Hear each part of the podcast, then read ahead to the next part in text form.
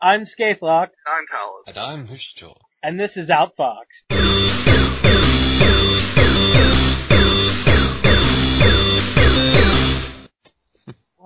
Hello and welcome to Outfox. This week we have a special guest with us.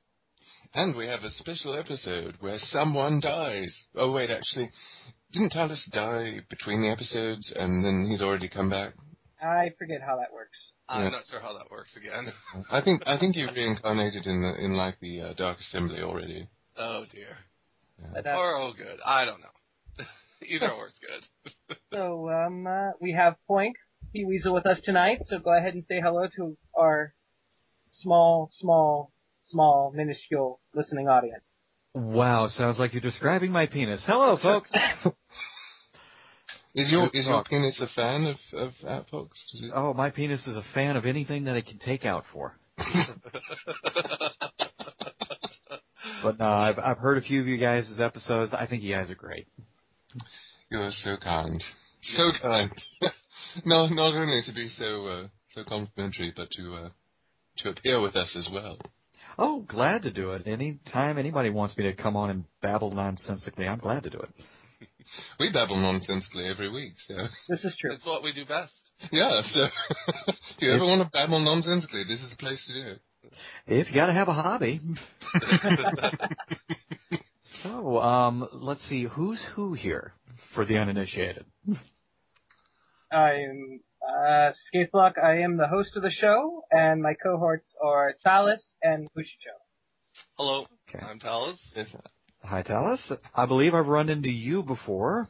And, um, Hoshiko, I, I know your icon. I'm looking at it here on Skype. It's that robot Japanese cat.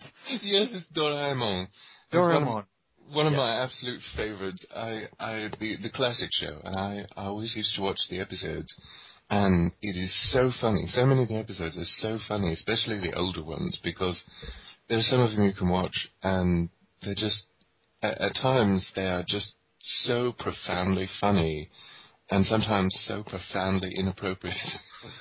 Oh, that's most Japanese animation, isn't it? Yeah. isn't it? Isn't that most animation period?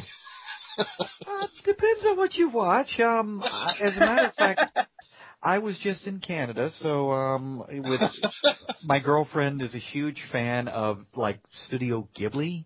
hmm So she got me to watch this thing called Spirited Away, and Mm. beautiful film. But I sat there the whole time going, "This little girl did not ask for any of this. This is kind of mean." Yeah. then I realized this is basically Japanese animation. If it's not horribly wicked demonic monsters running around the countryside, it's little space alien girls all trying to hit on one boy that wants some other girl. Or am I thinking too much of Lum? I think you've you've summed up the major the major categories. There are there are others that are, are really marvelous, but uh, seems like especially in the last ten years they've been very much concentrating on like the moe and the you know the very very those those two things you pretty much pin down there. Well, they do some great stuff with it until we Americans get a hold of it and completely fuck it up. Yes. Studio Did- did Ghibli's you a good example. Um, Did they you did by any this- chance uh, go ahead. listen listen to the episode where, where we were talking about Sailor Moon? No, but I want to. If you will tell me which one that is, that one's going on my download list too. I think we've actually done that topic twice, which each time we're just shocked that we keep going further into it. What's that, um, Bukaki Carnival where we did the bitches is tripping? I don't know. Yeah, that, Yeah, that sounds about right, bitches. I have think- been on. I I'm think typing it up. Coffee Carnival. Okay, I love your titles, by the way. Coffee Carnival. It's, yes. yeah. Yeah, you guys Nothing- are nothing great with so- them. But um, yeah, like Spirited Away was good. Um, there was this other one about a flying kid on a broomstick. Uh, Kiki's Oh, yeah. Delivery Service. Yeah, great film until they decided to cast Phil Hartman as the cat. Love the man as a comedian, but you've got this cute little cat. that, Hi, Kiki. I'm like, oh Jesus Christ! Sounds like my perverted uncle Bob. But no, I, I like Japanese animation. It's beautiful stuff. Uh, take it you guys, since you brought up Sailor Moon and stuff like that, you're big fans of um, animation in general. Yes. Yeah. It's All right, come up I- on the show more than once. Well, that gotta ask. I ask this on every PawPet show to every guest. Who's your favorite My Little Pony? I think Um, my- Big Mac. there we go. They named one after a hamburger? Yeah. Jesus I, Christ. I think I think his name is short for Macintosh though. Yeah. Since he's since they're all Apple themed, so I I think that's right. I I think my favorite is um if if we're talking like the new show and not not like the original because I'm guessing the new show, since the old one was basically a toy commercial. yeah. Although the original the original specials Uh-huh. were so fucked up. Like they were Yeah. terrifying. Like the first one was terrifying, and it wasn't. um You know, it wasn't like girly girly flowers, sunshine, la la la. No, it was like horrific hell beasts turning ponies into into like hell dragons and and uh, intimating death. But wasn't book. that like every Care Bear movie too? yeah, it pretty much Actually, was. that's true. Yeah. Yeah, That's and like here's these cuddly little bears. It's like demon. Okay. yeah, my first line of defense would be Winnie the Pooh. Go for it. um, I don't really have a pony, but there was, um, I think it was episode 11, somewhere before someone asked me what my, uh, if I had a pony Sona and what would it be. And, um, oh God, I remember this. yes, yes, We even had an episode named after it, didn't we? yes, we did Wild Berry Pie. Yes. Yeah. Oh my God. Um, he is like, oh god, I forgot how I, how that went, because I was just being a total asshole. as Um, disturbingly as possible, I believe. yes, it went really south really quick. I was just being a total dick because I, I don't know, personally, just not really into the ponies. It's not my thing. But um, he had like a giant penis that shot out cream cheese icing, and he was a cake decorator. Oh, so we're back on the Japanese stuff. Um, to be honest with you, it's a loaded question. I'm not a huge fan of it either, and just in case there are any bronies that listen to your show, I will say up front, I don't think it's a bad show. It's it's very well done. I've seen a couple of the episodes. The stories are really well done as well. But whenever I see an episode, I have two trains of thought at the same time. One is this is a really well done show, and number two, I'm not six years old. I feel like a pervert watching this show. and why do I want to touch myself? No, sorry. Um, my little boner. Um, anyway. I think I think I had to answer um, because yeah, I've only seen like most of the first season series of it, and Oh, you lucky bastard. well, you know, I I find the show, I, I think it's very well done too, and uh, but I just for some reason I just never get around to it because I don't I don't watch television anymore because uh, I had I had to make a choice to uh, to either have the cable hookup for the television in my room or the cable hookup for the internet in my room, my my studio, yeah. And I have a television in here, but I never actually use it for any like recreational television watching, and so I never end up watching television. So, so I'm, I was glad it was on Netflix, so I could actually watch some of it. But um, anyway, I, I think my favorite pony would probably be uh, Pinkie Pie because of the episode uh, Party of One, where she kind of goes insane because she thinks that. Uh, she thinks that everybody stopped liking her, but they're actually planning a surprise party for her. So she kind of she kind of snaps and just goes completely insane. It's one of the funniest episodes of anything I've seen in a long time. Wow.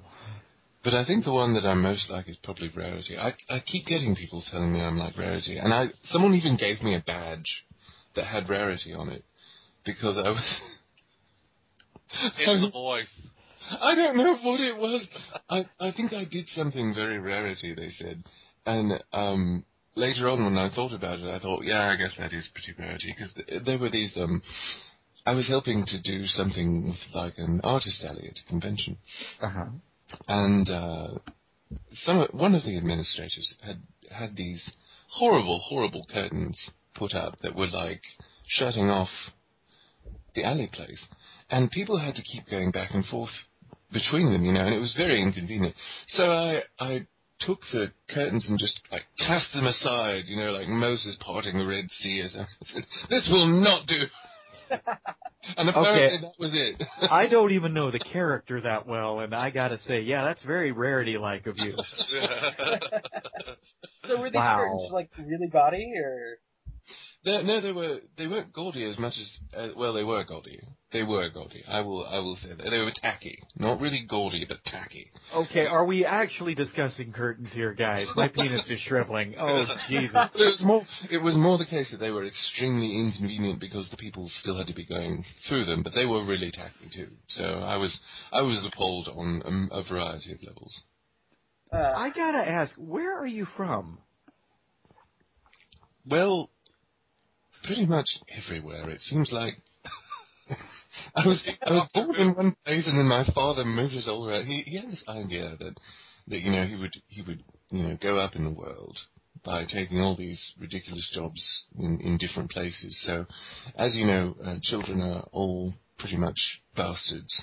You know, like they will they will find the difference and then they will harp on it and Yeah. make make you feel like pretty much yeah.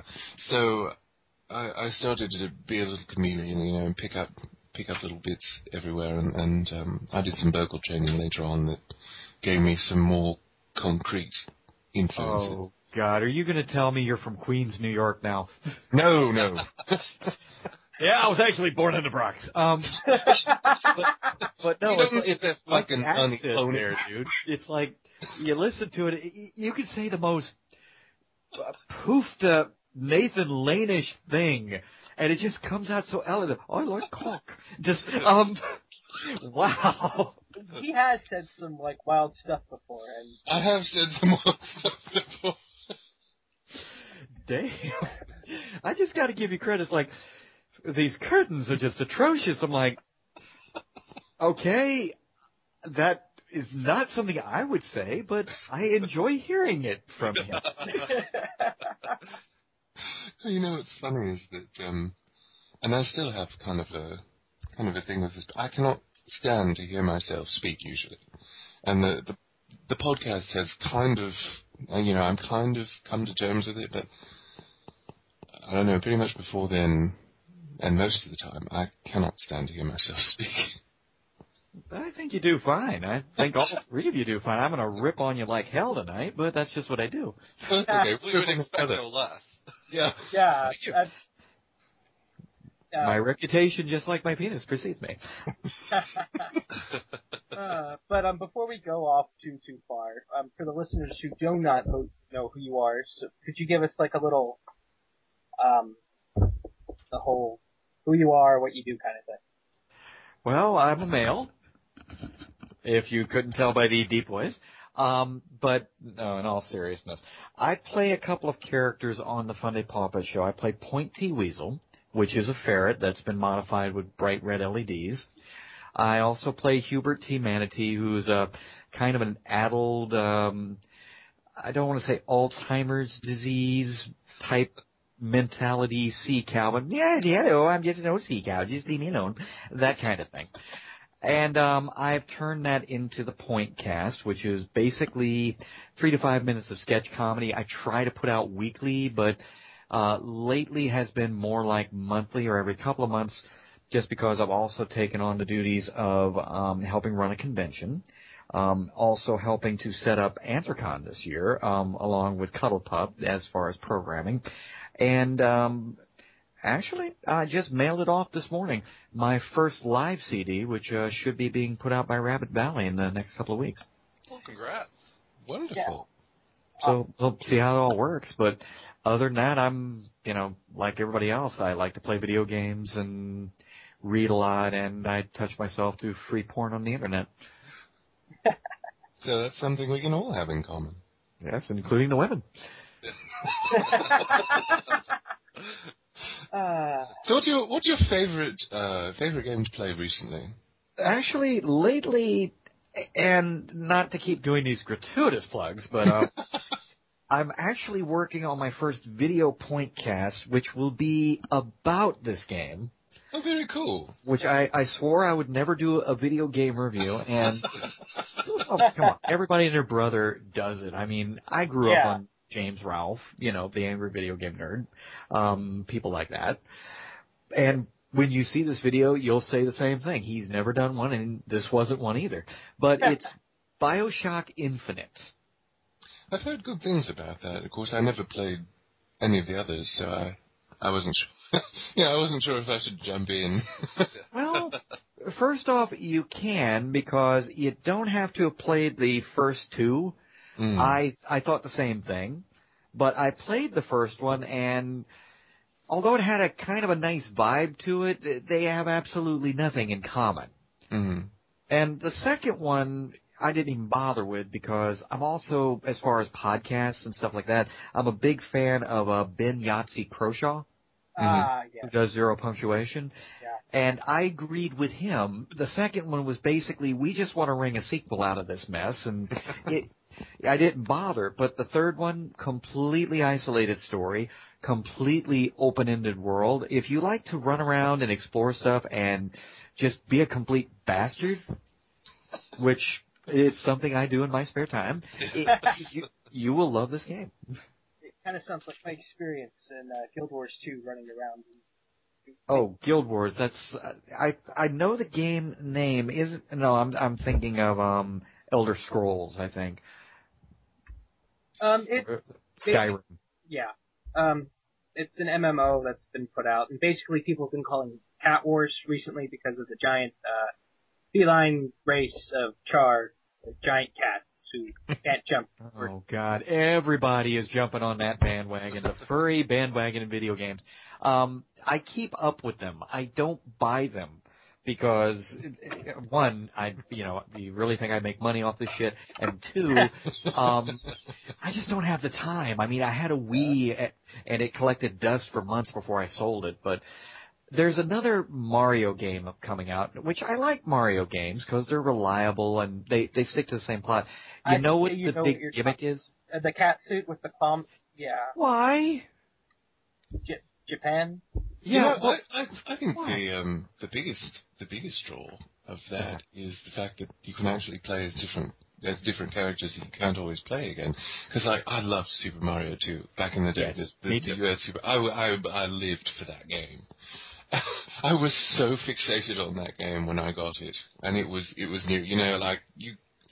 Of course, when we were younger, you you wouldn't get games like all the time. So when you got a game, it was really special, and this game was like super extra special to me. Oh, it Um, was. I it I remember I rented it. I never could buy it because you know parents didn't buy games, but l- loved that game. Yeah, I would. Well, you know, it was actually the first video game I ever finished. What was that? Super Mario 2. It was the, the first one I played to the end. Oh, wow. I'm trying to remember which one was me. Super Mario One. Oh wow. You know, that's one I've never actually finished. Neither have I. I ch- I cheated my ass off. The only one I That's the ever to do finished. Only one I ever finished on the NES was uh, Kirby's Adventure, and that was oh like easy. God, easy. I I love Kirby's Adventure, but it it is easy. Even the creator um said, "I created this for people who like Mario games but suck at them." That's me. that that's me too. Um, I, I just finished a couple of games like recently. I, I bought a 3DS, and I just finished both the Mario games. But here's why: the game actually, if you play it and you die enough times on a level, hmm they basically give you this power up that says, "You fucking suck." Here, finish the level and go. I finished the entire game with that thing. I like that though. I think that's good because, like, if you're if you're constantly failing at a level, you're obviously not having as much fun as you as you could or should have. So I, I'm big for games like like SNK uh, started to do that with King of Fighters and, and things like that. You know, like if you if you get defeated, you can pick a boost or you can just pick no boost as you continue. I think that's really good because people. When they play games, you know, it's it's okay to, to lose a few times, but if you're failing in the same place again and again and again, Yeah, it- it's nice to get a little bit of a, a helping hand. yeah, because you're not having fun. Yeah, I I think they started that with the Mario Galaxy 2. Um, I don't know. I well, I know there's sort of like the of mom mode where the second player basically can hold you all the time, and ah, I don't know. They just call it mom mode because it's usually you think some kid's playing with his, his mom's there, like helping him not fall off a cliff and pick up coins for him and clean up after him. And and they call it mom mode. no, that's just what got dubbed. God, can you be any more emasculating than that? I, I suck at Gears of War. Play it in mom mode. Oh, Jesus Christ. well, you know, since we're on the subject, since the big news right now is the big new systems, what do you think about all the stuff coming out of E E3? um, well, I'm kind of glad that uh, Sony totally bitch smacked Microsoft around. oh yeah. I did. I, I got to give Microsoft credit for Moxie because I, I watched the interview this morning and they're like, "Oh, you don't want to play with the internet? Well, we make something for you guys called a 360. Stick with that." I'm like, "Wow." Yeah, Holy crap! somebody's not a little sore over that. Um, but no, a lot of the games from E3 look really good. Um, I was uh, showing Bushicho and Talus, you know, screenshots from the sixth gen Pokemon that looks amazing. Yeah, that does look amazing. Yeah, they've added the fairy type now. Yes, fairy type. Um, fairy type. Okay, Nathan Lane again. I'm guessing. Oh, Puma. What are you doing to that Pokemon? Oh, Um, no, um, I don't know. Oh, Maybe it's, I, Skitty- it's Skitty and Wailmer. Yeah. all over. oh my God. You know they can they can produce offspring, right? Yes. What Nathan Lane or Pokemon? No, no, like like this is one of this is one of the funniest things about uh, about Pokemon is is like Pokemon of uh, of a, similar type, the same type, can Yeah.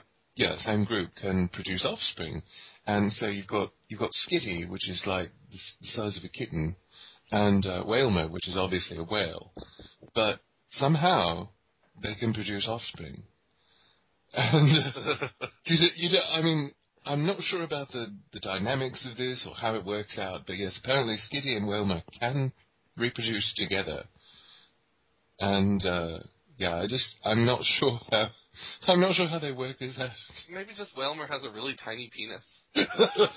You know, one of the beauty things about doing Skype is I can look these things up while you, oh, that's a skitty. They're not even trying. It's like, what the fuck? I mean, I've seen some goofy Pokemon. I mean, there's like one that's just basically it's a lamp. Yeah. Yes. I mean, Quick and all them. Yeah. Thank you. I'm like, okay, kids are stupid. have you seen the, um, we've been obsessed about this for like three weeks now, but have you seen the Pokemon fusion thing Oh, that they're doing? No, It's so fun. It's so, Skade, you've got to give him the link. Uh, I'm You- looking it up as we speak. Oh, okay. It's it's absolutely wonderful because you can take like two Pokemon and they fuse their uh, Sprites. Yeah. If you if you if you want some amusement, uh, put Jynx as the first or the second in any of them, and if you want uh, if you want horror, put Starmie as the first or the second in any of them. All right, let's go for that. Okay, you said Jynx, right? yeah. Yeah, Jynx. Jynx is is comedy gold no matter who you do. I. All right, well, let's go with Jynx. And let's see. Ah, my favorite Jigglypuff. I don't know why. I love Jigglypuff. That's wonderful. Yeah, Jigglypuff's one of those you love them, but you'd never want to play as them. It's like, yeah, they're cute. Just get him away from me. And um, the second one, uh, Psyduck. I've always wondered about him. Like I had friends in school that were like that guy. I think we all had a Psyduck friend, you know, like that Psyduck. I, I think that's why just Psyduck's personality kind of communicated with so many people. I think everybody has a friend who's Psyduck. And if you don't, you probably are the Psyduck. Actually, that is probably something that could be words to live. Oh my God. Okay, I, I just I just combined Jynx and Mr. Mime and oh my good Lord in heaven, that there's a drag queen you wouldn't want to run into. Um, oh, gotta love the internet, bringing folks together through perversion. It's like some type of nightmare blow up doll thing. Yeah, I'm going to dream about that later. Unfortunately, that's the problem. It's like the Pokemon with the This link. I'll be bringing it to the show this weekend. yeah. Uh, Hey, Blitz, here's something for you. Oh my god. uh, Traumatize the poor kid more. Oh, this is good. We're really getting back into the evil. I feel so so accomplished. Yep. Evil is beautiful, man. uh, but um, there's the two Smash Brother titles coming out. Yeah. Where Okay, now there's- the Wii Fit there's- instructor. You up? Yeah, one for the uh, 3DS and one for the Wii U. Oh my god. Okay, and you They're can play the Wii the- Fit structure. Yeah. Also, uh, they brought back Classic Mega Man as one of the new playable characters. Um, and the and the main character from Animal Crossing, the villager. Oh, not the raccoon, Mr. Nook. No. No. And the sad thing is I know these names. Um, I love Animal Crossing. I haven't played it in a long time now. I they just put a new one out that everybody's telling me I need to get. New- yeah. Newly. Uh, Yeah, it just came out like less than weeks ago. Like, Okay, uh, th- I gotta learn not to click on certain links. Just started playing a commercial in the background for the new Superman film. Uh, I don't know about that movie. Superman and his amazing package. Well, I've- Superman, I've seen it. Naked and covered in CGR, CG fire. Well, let's see. Um, the first thing it's got going for it is it's not Superman Returns. That's true. I I kind of like Brandon Routh. I do like him. I, I, I really do like it. I was really sad that his turn as Superman, you know, like his big, his big role was just so. Awful. Yeah, it was. yeah. It was just not a, a good. Well, he had a nice turn in um Scott Pilgrim, Yes, he did. oh yeah, that's right, didn't he? and he also did Dylan Dog.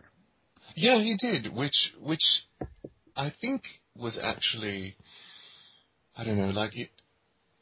I think the the reason why some of the people that, well, a lot of the people that saw it didn't didn't really take to it was that, um, in some ways it changed too much from the comic, and in other ways it didn't change enough from the comic.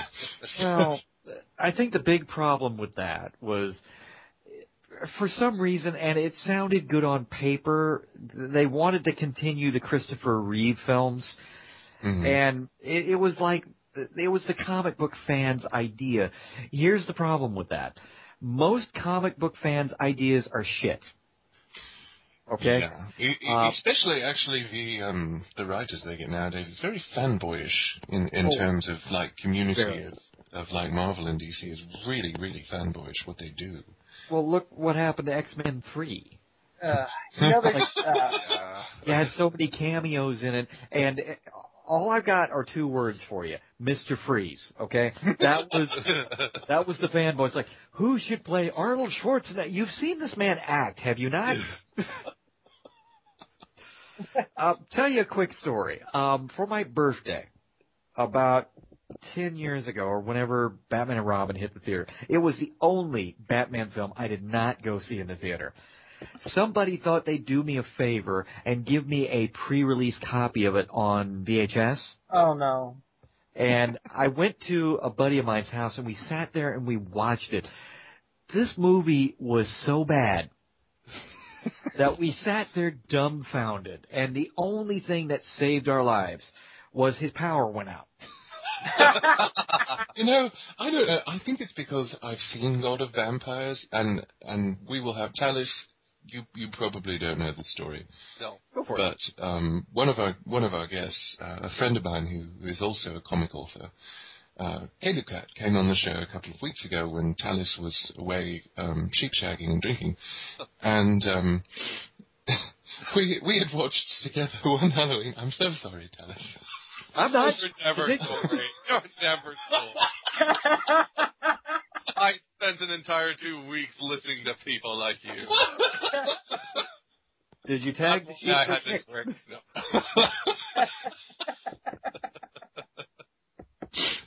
uh, we watched this film called God of Vampires that we tried to, and and we got like an hour in, and it was just it was the worst film. And, and see, I love to watch bad movies. I love to watch bad movies, especially with friends. There's just something about them. There's something addictive. But um, but oh my God, God of Vampires was just it was so bad that the actual, actually the DVD player refused to play it after a point, and it was it was right after the point where um where they tried to be funny and and we were just we were appalled because it wasn't funny at all. It was actually really offensive. Wow. and I think it was me that said that's not that's just not funny. and and then just like right after that, the DVD player was just like, okay, fuck this. I'm done. I'm so done. Goodbye. It's like God reaches down and says, "Okay, you've had enough," because um, the power went out right when they introduced Bane. I think they called him in it, but it was this, Mhm. this big gorilla thing. So me and my buddy yanked the tape out of the machine. And we drove off, and we handed it to the first little kid we saw walking the side of the street. It's like, here, want to really piss off your folks? Take this home. But yeah, fanboys they they suck at things like that, and that's what you got with Superman Returns because with Superman Returns, it's like we're going to continue the original Superman films with Christopher Reeve, but we're going to pretend three and four never happened. Well, first of all, you can't do that. That's like pretending one, two, and three Star Wars didn't happen. and God knows I've tried. But uh, the other problem is everybody in the movie was just so bland. Nobody did anything. yeah.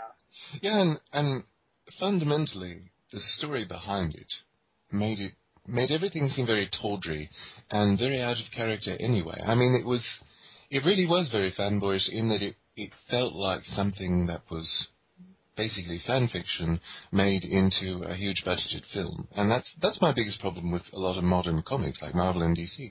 A lot Yep. of it just has this sort of fan fiction level feel to it, except they've given it the legitimacy of actually publishing it. Yep. I agree with that. And they did that with Superman Returns. And that's the thing. Look, I, I know the comics. I love the comics. I think Lex Luthor, great villain. But every time you see him, you've got this super powered alien Yeah. that can take over the world. And basically, he's fighting a guy that's just trying to make a sweet ass land deal. He just, I want California. Take it. Will that stop you from blowing up the world? Fine, we're done here. Move along. So yeah, the the new movie. I'll be honest. I've heard enough about it, and I'm I'm I'm one of those people. If I don't want to go see the movie before it comes out on video, I'll wait for the plot to come out. So I've already read the plot. If you want a movie that actually is going to bring Superman back to the badass that you thought he was, this is probably a good watch. It's General Zod again, isn't it? It is General Zod, and you will definitely see a lot of action, which uh, Superman Returns did not have. You know, speaking of uh, Superman Returns and action, Okay. um, they actually put out a, a game, a tie-in game. And since we were talking about video games, I thought I'd try and this in. Which, which version? Um, well, I only got the Xbox version. It was I, I forget if it was Lucky. used to be regular. I don't know. Anyway, I, It was released for the DS. I got that version. Basically, they're like, "Well, we can't have you fight on the DS. You get to play Tetris to control Superman." Oh, I'm in the movie now. well, what was your experience like with the Xbox? My experience was that see that I have to explain a um, a dynamic of the game was that of course since Superman is pretty much invincible aside from kryptonite, uh, you you really don't have like a life bar or a health bar or anything like that. So they thought they'd be novel, which was actually a pretty neat idea. I mean I've seen games that do this very well. Okay. You know, eschewing the health bar in favor of something else like you know like supporting character health or, or survival or whatever. So basically, your health bar is the welfare of Metropolis. And see, that is an okay idea. Except the city of Metropolis is so fucking needy, and you can't ignore the problems. So, like, if something if something goes pear shaped, you're fucked. You're completely fucked. So you have to like, basically, Superman has to micromanage every fucking thing in Metropolis. Like So the flying around is great, but he always has to like he'll he'll be saving some sort of ambulance crew and it- it'll be oh fuck, there's a bank robbery, so I've got to do that too. And it's like, does does the actual law enforcement in Metropolis not actually do anything? because in the game you have to go around, you have to save everybody, you have to do all this because that that little bar it goes down so quickly that you would think like it's me with a bottle of gin or something. I don't know, but it was it was a neat idea. But oh my god, the city of Metropolis is like the neediest city in the world. And of course, since it's one of those superhero films, they always have this assumption that like there's no other superheroes anywhere in the world. So only Superman, and and he has to do everything. Oh my god, it was it was maddening. It does make you wonder why Superman just doesn't go at some point and just say, fuck it, and, you know, I don't care. So I killed the guy. Big fat hairy deal. That's that's kind of what I ended up doing in the game. I was just like, okay, fuck it, just sort yourself out, sort yourself out. I mean, I kind of wonder that about any superhero. I mean, I love superheroes and I love, like, you know, action heroes and stuff, but it's like Doctor Who. How many times are you going to save the friggin' world and you're going to lose the broad you've got with you and you're going to keep going with this? Why don't you just give up? Go, you know, you got a time machine. Go see the birth of Christ. Leave us alone. And um, I'm sure if you're a Doctor Who fan, you've heard Matt Smith is now leaving the show. yeah, I heard about it, but I'm um, not I'm not sure if who is who is uh he's the one that looks like the Muppet. yeah yeah I know Yeah, he's He the looks dippy. like- He's the dippy guy. He looks he looks like plastic, but uh, I, I I wasn't sure though if anybody here like I'm I'm I, w- I grew up with the the uh, original show and I'm a big Same fan here. of the original show and I pretty much like spit acid at the revival series, but I don't know if anybody else on on this show. Does anybody else watch the new series? Or is there- Um, I, I I watch watched it. whatever I can. To be honest, Okay. I like I like all of it. To be honest, like, I mean, they all have their good points. Like to me, like, but I haven't got to watch enough of the older stuff. You know, Mhm, yeah. like I mean, my favorite episode I still think is the uh British Laughing Day one, where you know they have Joanna Lumley as the doctor yes. Oh my god. Yes. and Rowan Atkinson. But Oh, uh, the Curse of the Fatal Death. Yes. Yeah. Love that one. I think Rowan would have been the perfect Doctor Who. Yeah, well, he was he was wonderful. Joanna was wonderful. I really love, of course, Talus and I really love Yes. Joanna Lumley. We're, we're huge Joanna Lumley fans. And I actually grew up on the original show too. I liked it, but it was a hard show to follow because one, every episode was like four hours.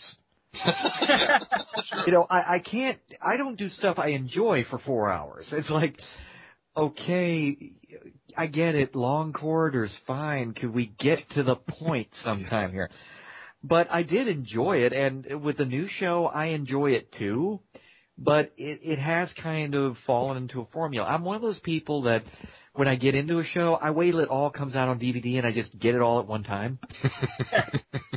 Yeah. You know, so I don't have to, you know, coming next week. Fuck you. I'm busy next week. Give me the next episode.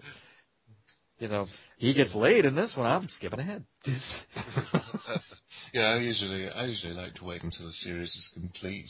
More more these days because there are so many series that I've I've gotten into and I'll start on, and then it'll completely like shit itself and die in the middle, and I'm just I'm just like, wow, that's wonderful. I'm so glad I invested my time into this. So now Oh, I wait until the series is over, or at least the, you know the season is over. I, I wait until I can get to a stopping point, Yep. and I can be fulfilled because I've seen so many series where I've wasted so much time. Yep. Just I'm I'm the same way. I, I hate that you you watch it, and you love the show, and then you're watching it, and it's like, when did this become just a flaming pile of horseshit? yeah, X Files did that. I love the X Files, and then towards the end, I'm like, okay, we get it. Nobody believes you. The truth is out there. We you fucker already. Let's let's move You know- on here. It, you know that's that's so refreshing to hear because like my parents really love the X Files, and at the time at the time of like the first few se- series, um, you know, of course I was living I was living at home, I was in school, and And I really just did not like the fact that every time there was some sort of contrived circumstances to where they couldn't prove anything, and Scully, who was supposed to be like the, the reasonable one, always found out these reasons, you know, to try and explain it away. So much so that it seemed like she had some sort of problem after a while. Like, you know, she had she had witnessed all these overtly superhuman, you know, if not like extraterrestrial alien, then alien to the human experience things. Yep. And and she'd be like, "Oh no, it was, you know, swamp gas." Yeah, Like, what is wrong with denial to the umpth degree. It's like, Scully, the alien fucked you. No, it's that time of the month. Um, yeah, I can I can explain that. Only started fucking believing when she got impregnated with a fucking alien baby. Even that one she didn't really believe. It's like, ah, it was the government. It's like, trust me, lady, if it was the government, you wouldn't be around to explain it. You know, we know what to do with a hooker. It's, but yeah, you know, a good example, big show right now that I really like is The Big Bang Theory. Mm-hmm. But I had to wait until like a few seasons hit and just blitzkrieg my way through. It's like, oh, so that's what this is about. Great. But now I'm just waiting for the inevitable plummet into Shitsville. Yeah. Because it's sixth season now and you know at some point it's just gonna go downhill. I, I can't really get into Big Bang. I don't know. It's Oh, it's hilarious. I, I mean, I find it quite funny myself, but I do too. It, it touches close to home, plus you can watch it and you gotta give whoever does the writing credit. They know people will look, so all the geeky references they make are honest. yeah. It's like um Xbox. Okay, I've got Halo One, Halo Two, Halo Three, Halo Reach. It's like, okay, those are real. yeah. You're not making them up. It's not like when somebody shouts at the screen, his number is five five five one two one two. You know, at least they're trying to keep it realistic. But yeah, X File, big thing. My roommate from some time ago was into it. He got me into it. And I started watching it. and I'm like, okay, this is the same shit now every goddamn week. I'm sick of this. Let's move on. So I I get what you're saying. Doctor Who did it the same way because I hated the new guy. I really did. I was a big David Tennant fan because, well, he was cute, but that's just me. But um, Eh, they got rid of him and they brought in this other guy. So I just watched all the episodes with him. Now I like him. And then last week, well, he's leaving. Oh, fuck me. Now I gotta learn to hate the other guy till he leaves. Just thanks a lot, assholes. Just, but that's just the way TV is. Movies are the same way. I, I, it's rare that I get into them.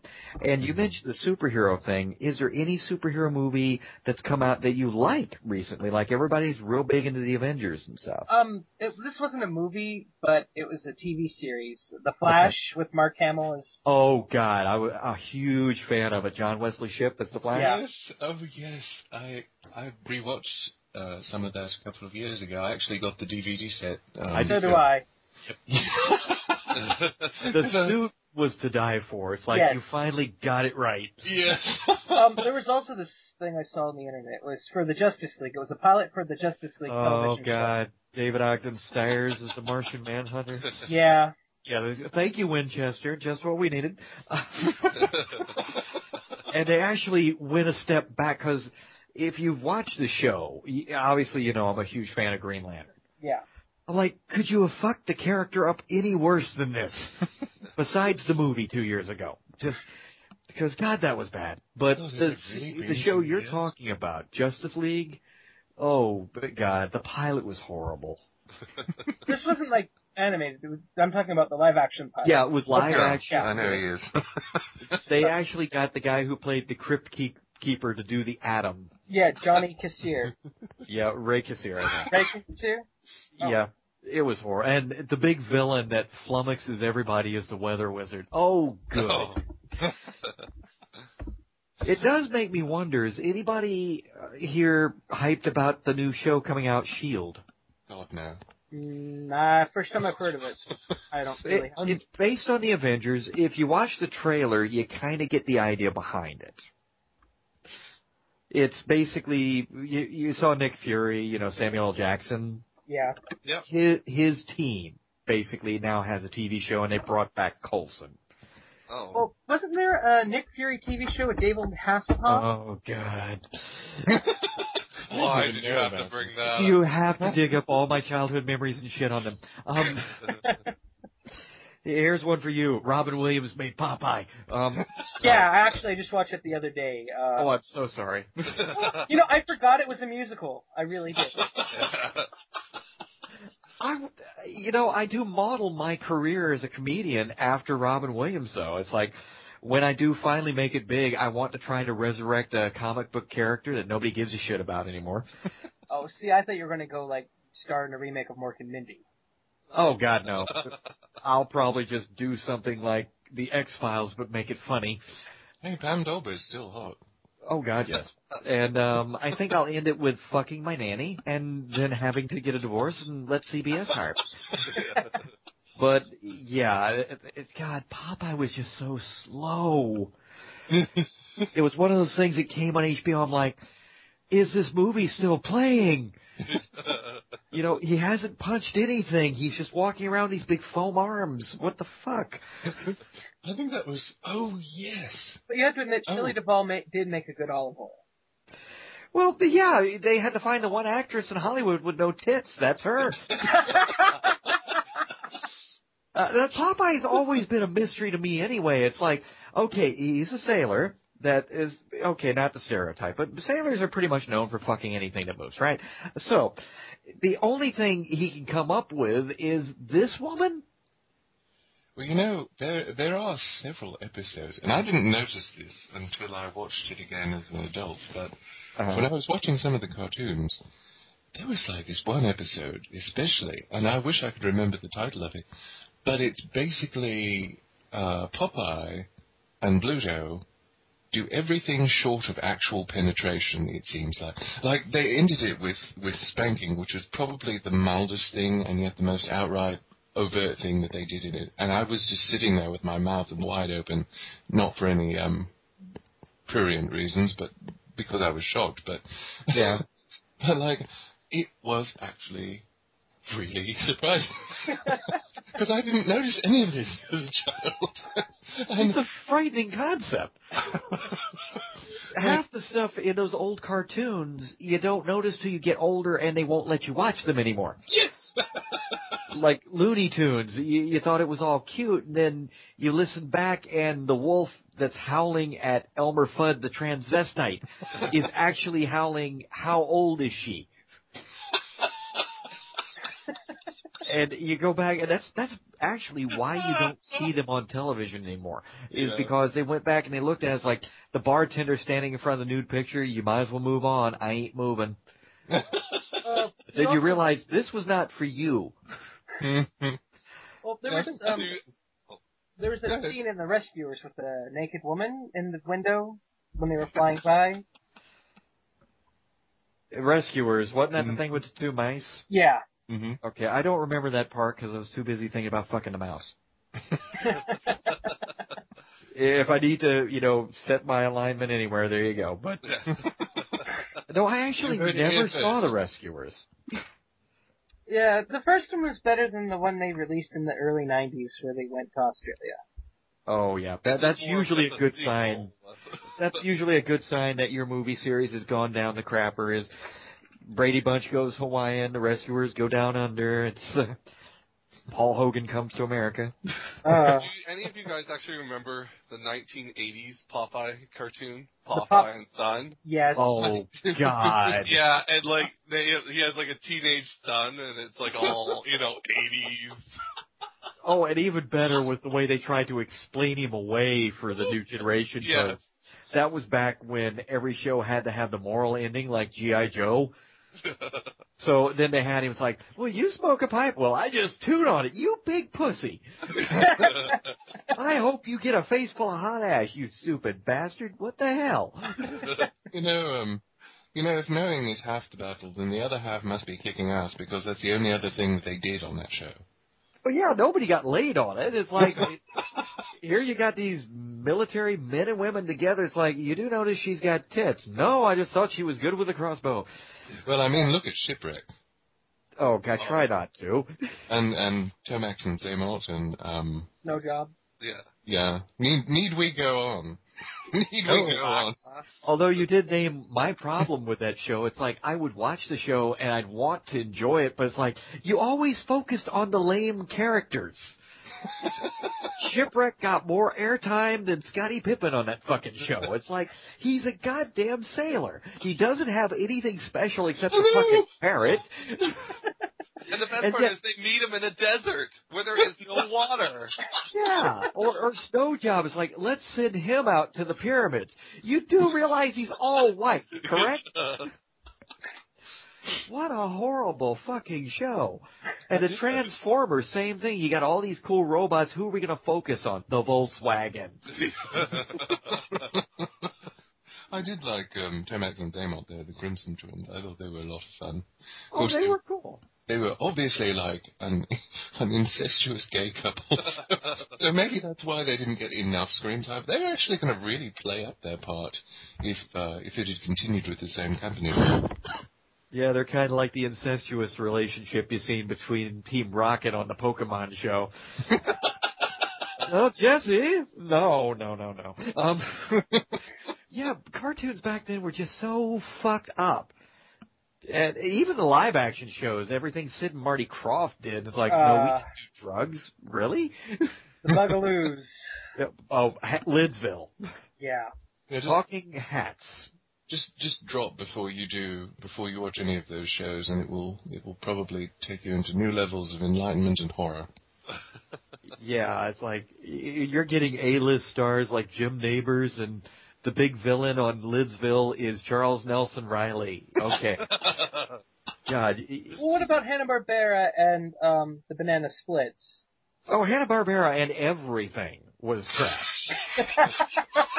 I mean, I hated the, I hated every single fucking show Hanna Barbera ever did.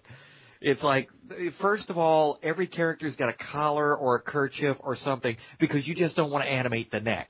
The head's just going to turn. Second of all, it's like, does everybody have to have a goddamn animal sidekick or a ghost or whatever? And third, okay, Scooby Doo barely worked once.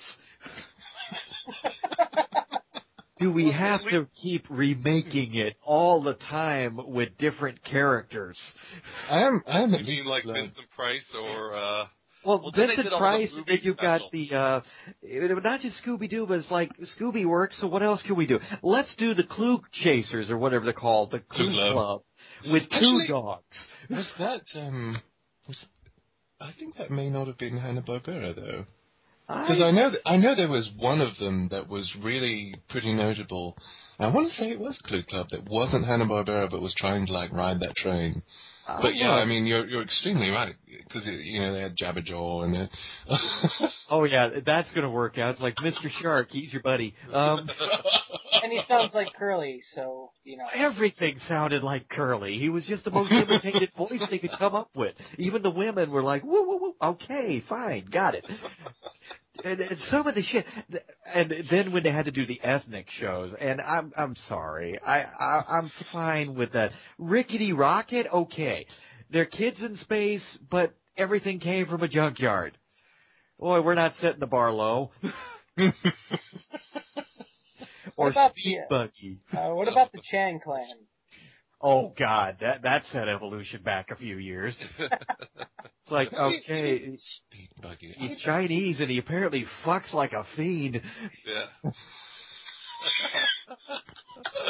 Uh, It's like oh good God, who else did they take shots at? Uh, Mr. T, yeah. Hanna Barbera, Gary Coleman had a show. Um, Mork and Oh, I found out, had an animated show. I wish I could of find those out. had a show. Uh, Mer- wish I and Mindy, find out. Laverne and Shirley joined Yeah. the army. wish I could find which one I, because I know that a few years ago, for some reason I was reading on these, and one of them, one of them that I remembered so prominently was not Hanna Barbera, but it seemed like it was. But yeah, Clue Club and and Speed Actually, Buggy. Clue Club was Hanna Barbera. Yeah. I just looked it up. Uh, Hanna Barbera. Yeah, I looked it up just now too. So I can't. I, that's going to bother me though. I, I know one of them wasn't. I mean, I know who you're thinking of. You're thinking of Filmation. Yeah, I, I'm. I'm thinking there was another one that was a lot like, like it seemed like it should have been a Hanna Barbera one, and it and it followed that There's same. one of those. I'll look it up real quick. Uh, Filmation. Sometimes their stuff was okay, and sometimes it wasn't. they did some good stuff, but they The Tom and Jerry bad cartoons, for example, that they put out, those were pretty bad. They did a few go- good shows. Um, they were the original Ghostbusters. This Yeah. was a, a, a subject we covered on the PawPet Show because nobody believed it. It's like I, I'm a huge Ghostbuster fan. I love the real Ghostbuster cartoon Mhm. And stuff like that. And they're like, "Oh, well, that show was a bunch of assholes. Why'd they have to call them the real Ghostbusters?" well, because Filmation put out this piece of shit with a talking gorilla and the guys from F Troop, so they had to make sure nobody confused one group of fantasy chasing morons with another. Yeah, actually, that was uh, I believe that was based on a live action series. That It was, was. Yeah, before that. Yeah, it was um the two guys from F Troop and a guy in a gorilla suit. Yeah. And um it was the stuff of nightmares. yeah. Cuz I remember it's like okay, you can tell just looking at these guys, they are way past their prime. and I'm surprised Larry Storch is still alive. Is he? Oh god, yes, he's like 90. Wow. I I for some reason I, f- I thought that I'd I thought that he had passed away, but I guess I guess he didn't. You sure it was thought or hope? No, no, no, no, no, no, no. I mean, not to be mean, but besides F Troop at Ghostbusters, the guy's biggest claim to fame was Mr. Whoopee on Tennessee Tuxedo. so this is not what I want on my tombstone. Thank you. Thought of Tennessee tuxedo in heaven. I'm sorry. I hate to be dredging up these old memories. You know who is who's my favorite in in Popeye, and who didn't get enough appearances, probably because most of his most of his stories were too mature. I'm scared now. Poop Deck Pappy. Well, with a name like that, he sounds like a porn star. You're gonna, you know, Poop Deck Pappy takes it up the ass. It's like No, that was pretty descriptive for the time. it's it's Popeye's father, and and like he's he's kind of insane. Like he he's kind of I don't know if he's got like delirium or if he's he's senile or whatever. He seems to be sort of together, but then sometimes he just sort of you know maybe it maybe it was like a put on for Popeye because he would go out like he would sneak out at night and go to the bar and get drunk and like pick fights with people. And it was funny. And and I was like, oh gosh, you know, Pappy, you're home, you, you can't be doing this at your age. arr." Eh, you're embarrassing me. You know, that kind of shit. And it's like, I think that was just a mentality back then with old people, because it was like that on Betty Boop. It's like, okay, when you get to a certain age, it's okay to tie them to a chair and leave them at home, apparently. Because Popeye did that a lot. It's for your own good, Pappy. It's like, bondage? Okay. Didn't need that, but thanks. Um, yeah, Filmation, I'm looking through all their stuff. Um, they did a lot of horrible shows. They really did. But most of their stuff was just based on stuff that was popular, and they tried to turn it into a cartoon with animals because they did like um, Mush, which was a ripoff on Mash. Uh, did they do um the Brady Kids cartoon? Or no, I know they did the Star Trek one. They did Star Trek. uh, They did He-Man, which is what they're best known for. Um, they did the Groovy Ghoulies, which I hate with a passion. they did um, She-Ra, Brave Star. Um, they did Fraidy Cat, which I remember was really horrible. Did they do the Drac Pack or was that um Hanna Barbera? I think Drac Pack was Hanna Barbera. Yeah, I think so too. I want to say it was. Now I'm looking it up too. Drac Pack was um animated. Yeah, well, no shit. Nobody would call a live action show.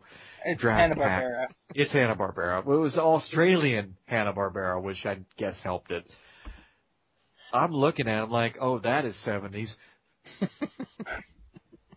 but yeah, the, the I you're you're talking about like the what people used to call the golden age of television with cartoons that uh Cartoon Network started running, but it was shows like Goldie Gold and Action Jack.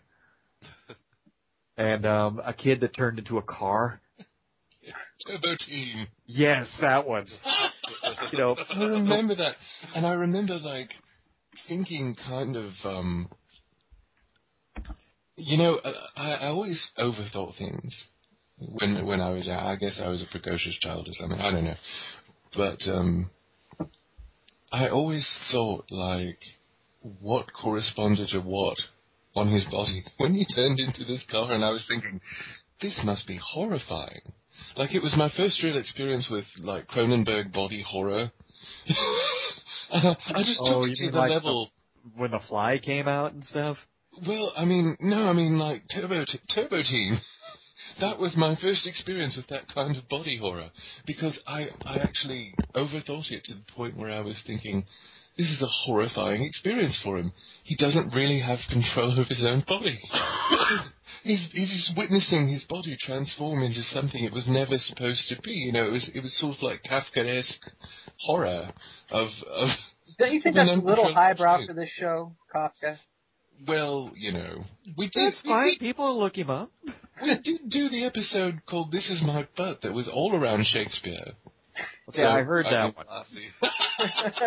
I heard that one. That's got to be one of my faves right there. It's like this is my. You know the title's what got me. This, this is my butt. It's like, all right, that's saying yes. Um, but no, I get exactly what you mean. Um, I just Turbo Teen to me was just creepy. Because I had actually, I think it was Cronenberg too. I had just finished watching not only The Fly, the remake, but also American Werewolf in London.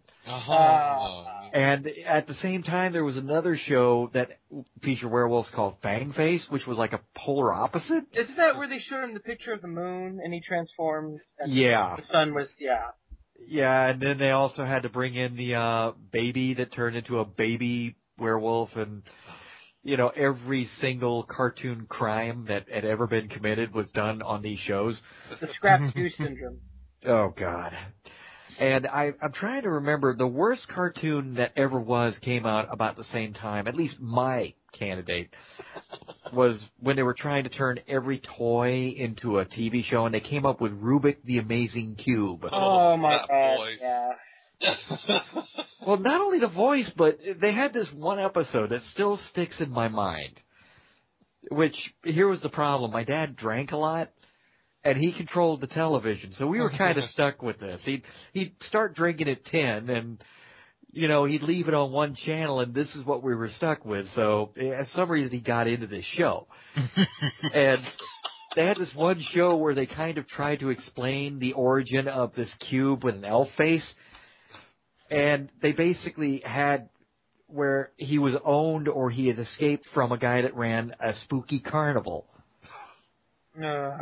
and he was like telling the cube and I'm a kid watching this, okay? This, this, this may have started me on my path to what I am today. It's, he's talking to the cube, do you want the punishment? And the cube starts begging for mercy. I'm like, what the hell do you do to a fucking cube? Take it apart with a screwdriver like I did as a kid? I'm like, uh, you people are just fucking nuts. But that's where I learned my hatred for Scooby Doo. I, I, I really hope that when they finally make the last episode, it's basically them having him, you know, put down. Oh, that's horrible. Scooby Doo got rabies. yeah, it's like, oh, No. Gas chamber. Oh, No, that's terrible. That's terrible.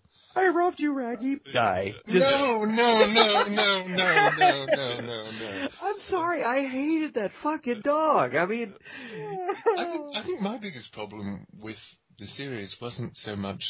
See, I, I think I think the original Mystery Machine, the the original crew, you know, worked pretty well together. But in the other series, as they as they went along, they just cut out so many of the cast.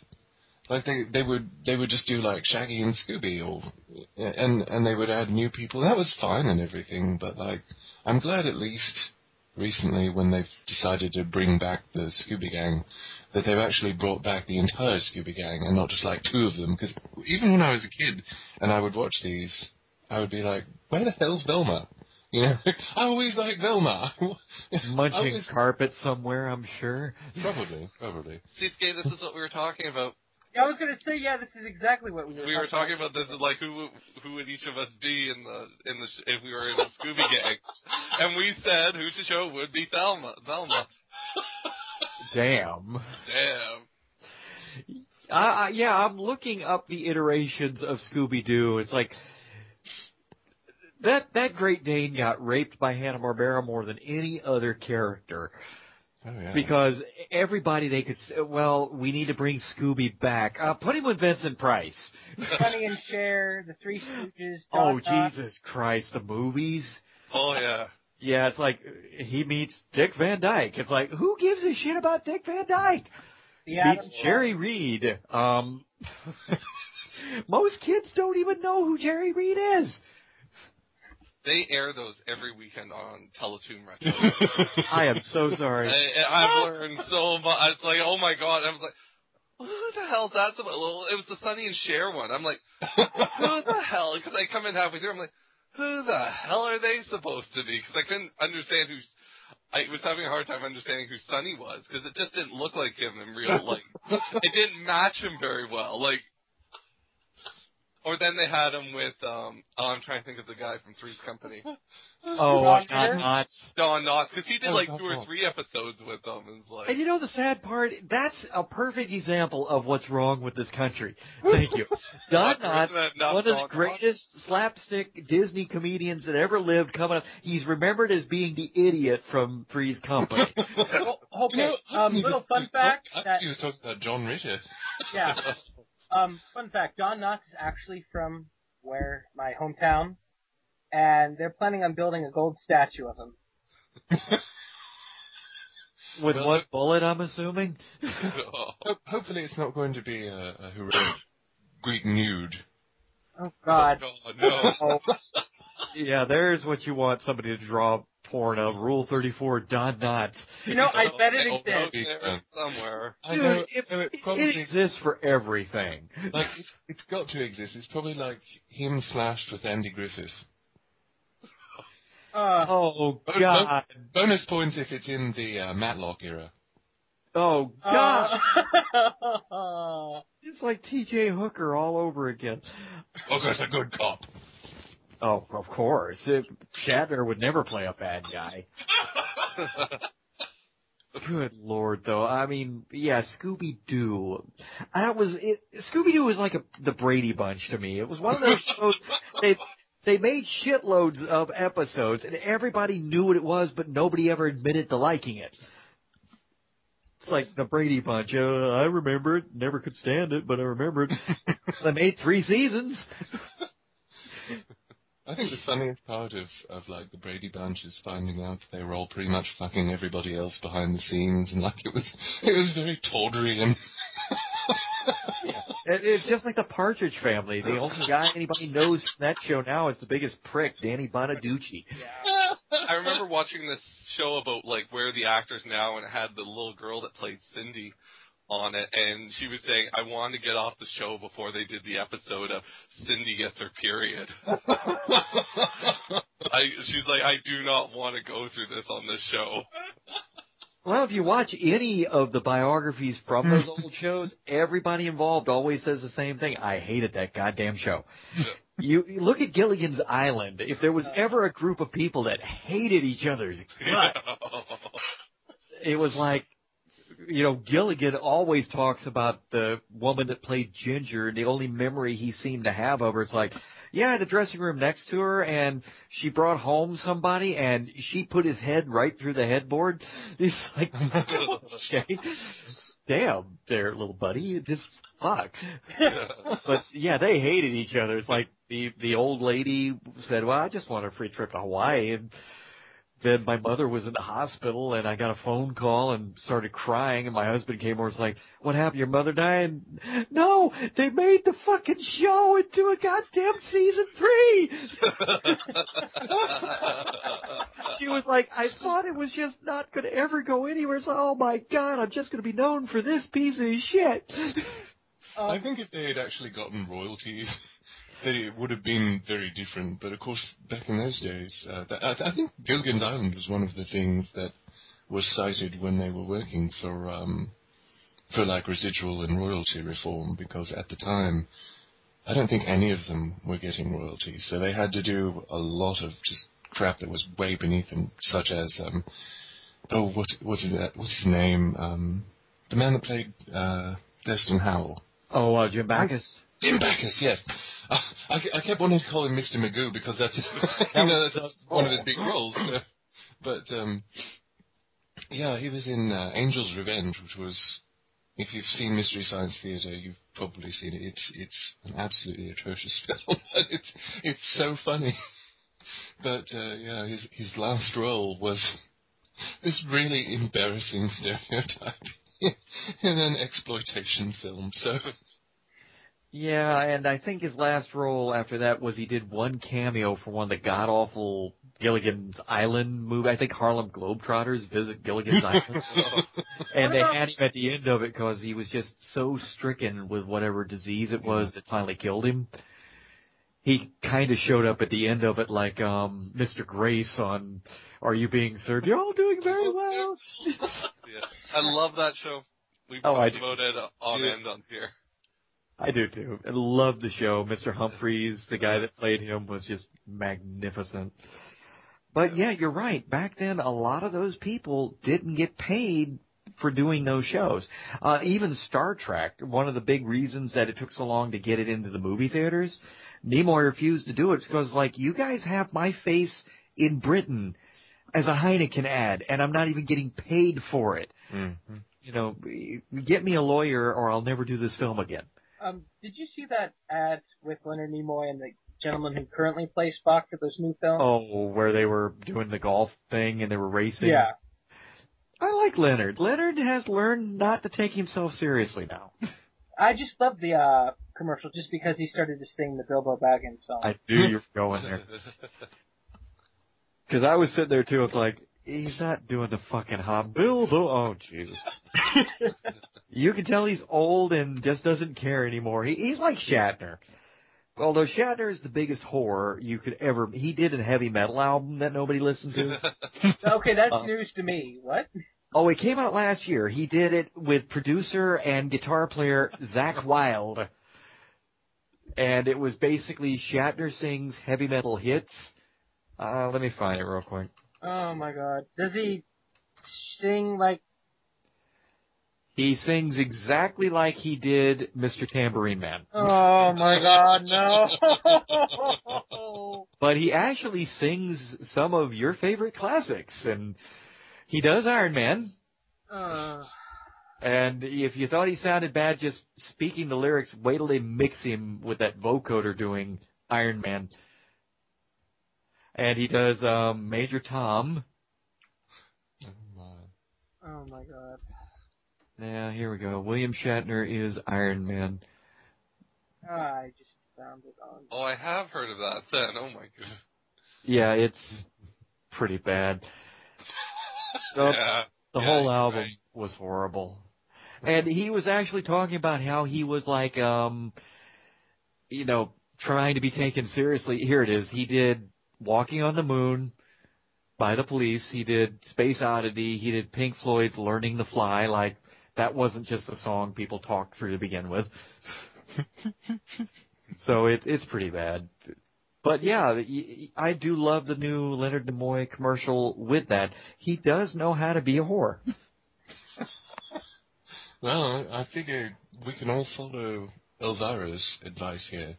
If you got 'em, why not make money with 'em? I agree with her on that, and she had. I had do them. too. yes, she really has. She had them. And, oh yeah, the name of the album, by the way, "Searching for Major Tom." Oh dear. Uh, You can actually buy this. Why actually buy when you can find it on YouTube? Here we go. Yeah, I would hate. To, oh, thank you. I, I trust me, I'm not clicking that link. Um, oh yeah, here we go. He did um, Space Cowboy, Space Truckin', Rocket Man. She blinded me with science. Spirit in the Sky, Bohemian Rhapsody. No. Oh my god. Uh, yeah, Mr. Spaceman, Twilight Zone, and Planet Earth from Duran Duran. Uh, It's pretty bad. you know, he directed two like uh, sci- like alien kind of movies here recently. Who, Shatner? Yeah, I they were like in the last like five or so years. Trying to remember what he did because I know most of what he does. William Shatner is kind of like the Stan Lee of acting. I like that analogy. I That do. is a good analogy. yeah. Well, he's a whore. I mean, just to change subjects real quick, Stan Lee has finally done something everybody's been waiting for. Let me find it. I just gotta tell you like it is, t- to be honest. This is why you asked me on here, to keep you guys, you know, up Evil? with what's real out there. Um, you can now buy Stan Lee the fragrance. No. It smells Yes. like booze and cigarettes. Uh, says it smells like bergamot, ginger, white pepper, basil, and violet, and features layers of cedar and musk, which is what I think about when I think about Stan Lee. Yeah, this this doesn't sound like Stan Lee because I had an I actually was like less than five feet away from him. There you go. I- That's not what he smells that. like. No, he, he smells like death, is what he smells like. And, That's horrible. well, he does. I ran into him at um at um what was the big comic con here? Dragon Con. They they had him and they had a big tent for him, and you saw this little hobbling elf-looking guy just sitting there. I'll sign your comics. Uh, I don't care, DC. It's fine. Just put it in front of me and put a pen in my hand. I'll do it. And Spider Pig? Sure, why not? oh God, yeah, Peter Porker, the Amazing Spider Ham. I remember that one. Uh, Actually, um, in one of the most recent Spider-Man games, Peter Porker did show up at the end. Oh, of course, because they're running on fumes at this point. and they've worked it into one of the new, uh, was it Ultimate Spy, the current Spider-Man series on TV. They've actually done an episode where he does become Spider Pig. yeah, Loki Loki spikes his his wiener and uh, Pretty much, yeah. That Yeah. is, that's it. Yeah. Loki spikes his wiener. He turns into a pig. Yeah, that would do it for me too. but yeah, Stan William Shatner and Stan Lee, they're they're the biggest hucksters on the planet. I mean, uh, Shatner the last few years he was making movies like William Shatner takes over a small town and uh, why you owe William Shatner for all the great things in life. He actually made these movies. That- Uh, you know, though, I, I think I mentioned in one of the other episodes, it, it sort of does seem to me like a, like a tremendous success in a way, if you can just sort of like Adam West, if you can if you can really be successful just being yourself, or even just being like a caricature of yourself, that just You know- seems like The sad part though is I think Adam West has more class than William Shatner. That's saying a lot. I mean, you look at Adam, and I've met Adam. He was at the same con. And you can tell just by talking to him, he doesn't take this shit seriously. yeah, yeah. But Stan Lee or William Shatner, they're dead serious. It's like, I believe every word that comes out of my rancid pie hole. I bet you do. It's just, no wonder, you know, Scotty hated your guts. Just, wow. But yeah, Adam and Adam's a good example too, because if you see the biography about them, they said the same thing. Burt Ward was like, "That show ruined my career." what career? Yeah. You're known as um basically a little troll-looking guy that does effects now. It's like nobody remembers you from wearing the tights there, Burt. I do because he wasn't wearing underwear beneath them. Oh, he mentioned that. Yeah. He he said he chafed like a mother when he tried to run in those things, so he had to go commando a lot. yes. Yeah, and I noticed I was watching uh, the 60s series in, in the last couple of years uh, with a friend of mine, and they were. Uh, I think it was one of the Catwoman episodes I first noticed it, but he was like tied to this this thing on a rooftop with a giant magnifying glass, Oh God. and um, and he was struggling, of course. So he was sort of bowed out, you know, like he was arching his back and just sort of almost thrusting. It was it was actually rather. it was much more suggestive than it was meant to be, especially because I noticed at that moment, hey, Robin's not wearing anything underneath those green shorts. and I pointed it out to uh, Tsitsumi, he's been on the show. I pointed it out to Tsitsumi, and he was like, wow, he really isn't, is he? Well, you do realize that, you know, just to give you a little bit of a correlation, This is the same guy that on this show they had him eaten by a giant clam. Oh yeah. I still think the one the ones with the Riddler, where they sort of did this fake thing where this girl was impersonating Rob and and they've got, you know, Burt just standing there with his hand on his hip and like very feminine pose with a woman's Yeah. voice coming out of it. I'm like, yep, no one's ever gonna forget this. Nah, that, that was a career stopper right yeah, there. pretty much. Poor Burt. I, I did love him as Robin. I think he was just the definitive Robin. I love that show. I show. still think the villains made that show though. They really did. Well, they had they really had some of the best character actors of their time on that show. And uh, although I will say that two of the two of the villains especially always unsettled me and even unsettle me now. Like I've rewatched those episodes recently Okay. and they still disturb the shit out of me. All right. But, but like uh, Mr. Zero, Mr. Freeze, and uh, the fucking Mad Hatter. Every fucking Mad Hatter episode on the 60s Batman series is so fucking terrifying. It scared me as a child, it scares me as an adult. The Mad Hatter is fucking terrifying. I still Well, like they were Egghead. just such evil bastards. you still like Egghead? Oh my god, it was just so Oh, cheesy. oh It just oh. Oh, Vincent. Only Yeah. Vincent Price Like only ever- all those egg puns could like Yeah. you were just saying that in the bad wig job, you know, to make it look like he had a shaved head, but every now and then you would see it and And of course, I had to pull up an entire list of all the villains. Um, yeah, I remember they had this like two-part episode that I never could understand. They had this old broad on it, Tallulah Bankhead. I loved Tallulah Bang. I loved it when she, She was the Black Widow. Yes, the Black Widow. And there was that episode. Are oh, you talking about the one where she teams up with Egghead? Yep, that was the one. that was. It They was were crazy. Yes, it was two crazy, wonderful actors basically eating up the scenery between them, and it was it was sort of like this contest to see if Tallulah or Vincent could eat up more scenery, and it was just wonderful. That that dynamic just blew me away. I was just like, this is so fucking crazy, but I love it. I, I think Vincent basically won that one though. yes. Because if anybody knew how to be a ham, it was Vincent. Oh yes, I But yeah, they, I forgot about him. They had Milton Berle on this thing as Yeah. a villain. Louis the Lilac. I'm like, Oh, oh, God, yeah, yeah. you're not even trying, are you? what a horrible show. Uh, I loved it. I have to say, I can, I confess, I loved it. Well, I love the. I'm, I'm a big uh, enthusiast and student of, you know, the, especially the art history of like the 60s and the 20s, above all, because those are my, my two of my favorites. But uh, the artistry in the Batman, the 60s series of Batman, really just blows me away. A lot of the set design and the costume design, especially. Did you know that the? Um, have you seen that Batman Triple X parody? Oh God.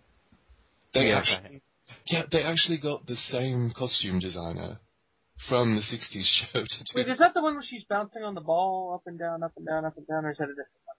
I think that was actually on the show. Yeah, I think that was actually on the show. one? but, but, yeah. But no, I remember the Batman Triple X parody. Yeah, and the costumes were so good because that was actually the the same person who did the costume. in the 60s. Yeah, and I had to look that one up too. Um, but yeah, and you know, the sad thing is the porn stars' names.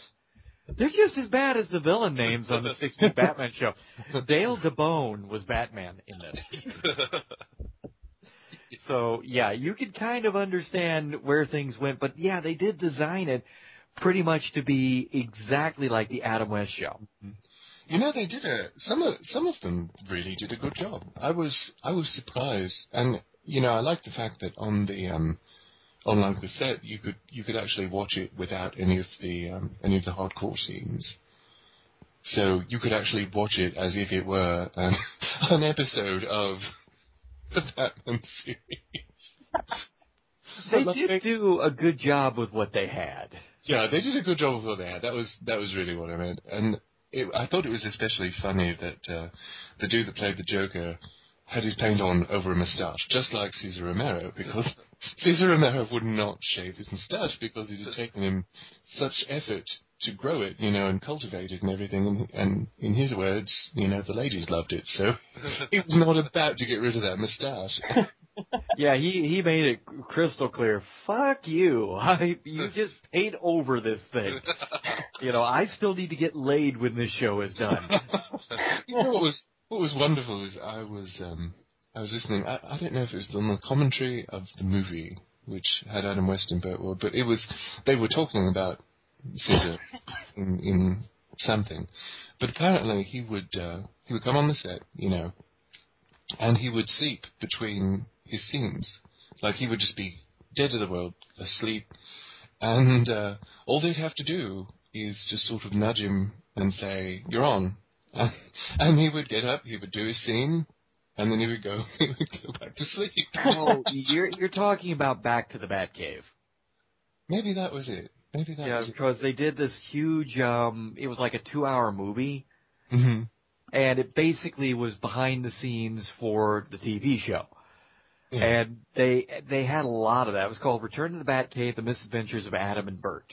Maybe that. I, I don't remember seeing that, but maybe that was it. Maybe I just saw it and filed it back. But I thought that was such a charming story, though. You know, for It's- him. It's actually fun. It, it does show all of that background, and it even showed you know Vincent Price on the set of the show doing Egghead and just starting a huge egg fight, and people are like, Vincent, calm down. No, the man was a trip. He's one of those actors I wish I could have met Yeah.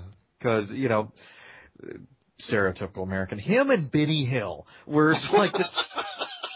Because I was like, Benny, you're old and big, but you get better looking women. It's like, wow. What's oh, your man, I grew up watching that stuff, and like you know, you know, old men being chased around by women in like bathing suits or less, and yeah. Yeah. Yeah, and now anytime I watch it, I always hear um the that song from The Little Mermaid in the back of my head. Part of your world. I just want to be there. It's like, wow, Titty on the rampage. But God, okay, you know, when we started this show, I asked what you guys want to talk about. You're like, well, you just go all over the place. I think- yeah. I think we proved that point, don't you? Yeah. So, and we've and we've also got a title for this week, which is Titty Rampage. Oh God, no. Uh, that I sounds am pretty good we're to big me. young City minds. Rampage with Poink. Nobody will believe it. Not Yeah. from Poink. It's like, oh, Poink and Vince? Come on. The, the guy that coined the pipe the pillow, bitch? Come on. Oh, wow. Uh, It doesn't seem like it's been as long as it's been. Yeah. I can't even, what time did we start this thing? oh, it's It- been. like a little after eight. Yeah. Yeah, so, yeah, we've, we've passed the hour mark already. That's pretty good. Yeah, we blew past it. We're we're going we're going towards the second star. Okay. Um, I will say this, if you guys ever want to have me back, just let me know. We'll be more than glad to have you back. Oh yes, this is always so much fun. This was not as much fun as jerking off, but it's running a close second. So, it goes Hey, to show you how okay. late my hands are. So, Alright, so this um, I just made a note in my little title notepad thing, City Rampage with great. And the sad part is, I did promise I'd tweet about this and you know, talk about this on the show. So I've got to tell everybody, yeah, look for Titty Rampage. It's, the only thing is, the people on the show will be like, ah, yeah, it figures. If they know you, they'll think nothing of it. Oh God, no. uh, Then again, it might run on to something else, knowing how that how well, FPS goes.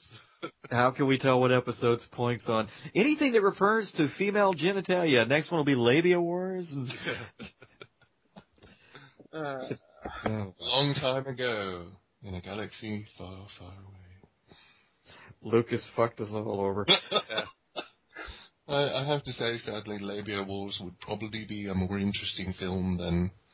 Never mind. No, you're right, and that's another. It's a subject I've hit on before. George you know, sold everything to Disney. Yeah. He actually made a comment when he was interviewed and people asked, are you going to make any more Star Wars films? And he said, no, because I made all those other films and people did nothing but complain and it hurt my feelings. I'm like, I didn't know you could be that fucking rich and you really gave a shit about what somebody like me had to say.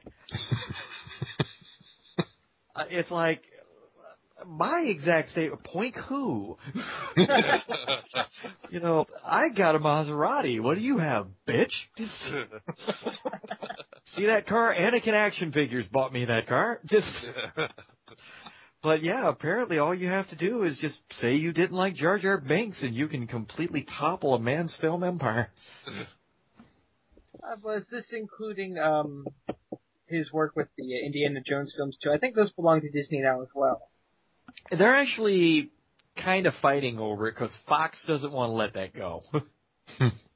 Why? So we can have another Indiana Jones starring Shia LaBeouf? Yeah, they're still working on it.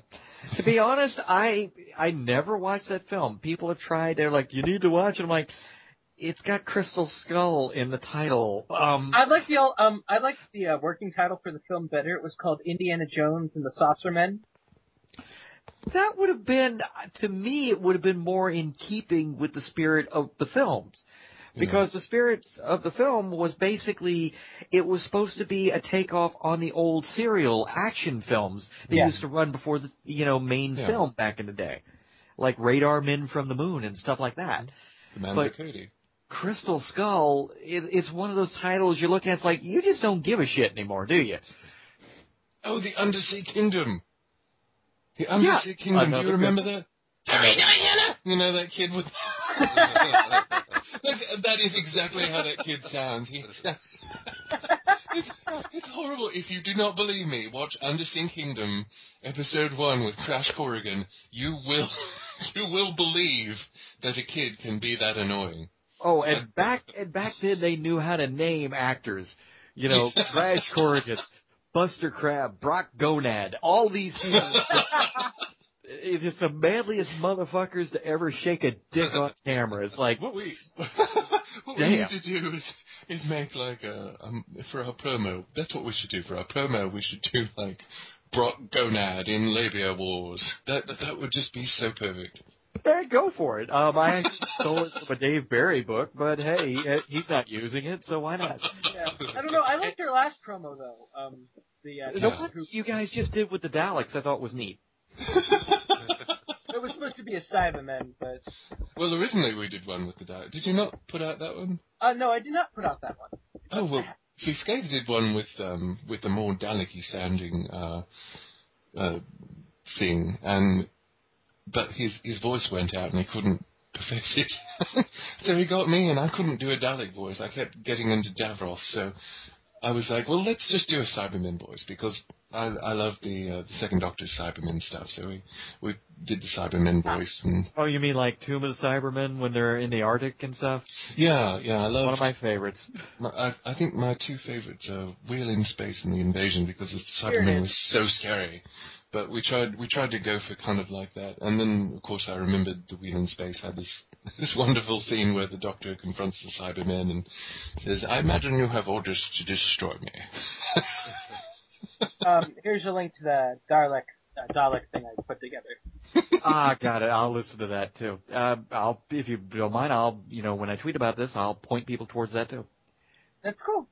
But yeah, I know exactly what you mean because um, that was the one thing that got on my nerves about Doctor Who. Anyways, like Doctor Who was just like this elegant British gent, and then you kind of went from him to the clowns because you got Sylvester McCoy and the Spoons and Colin Baker and the wonderful Joseph Technicolor coat.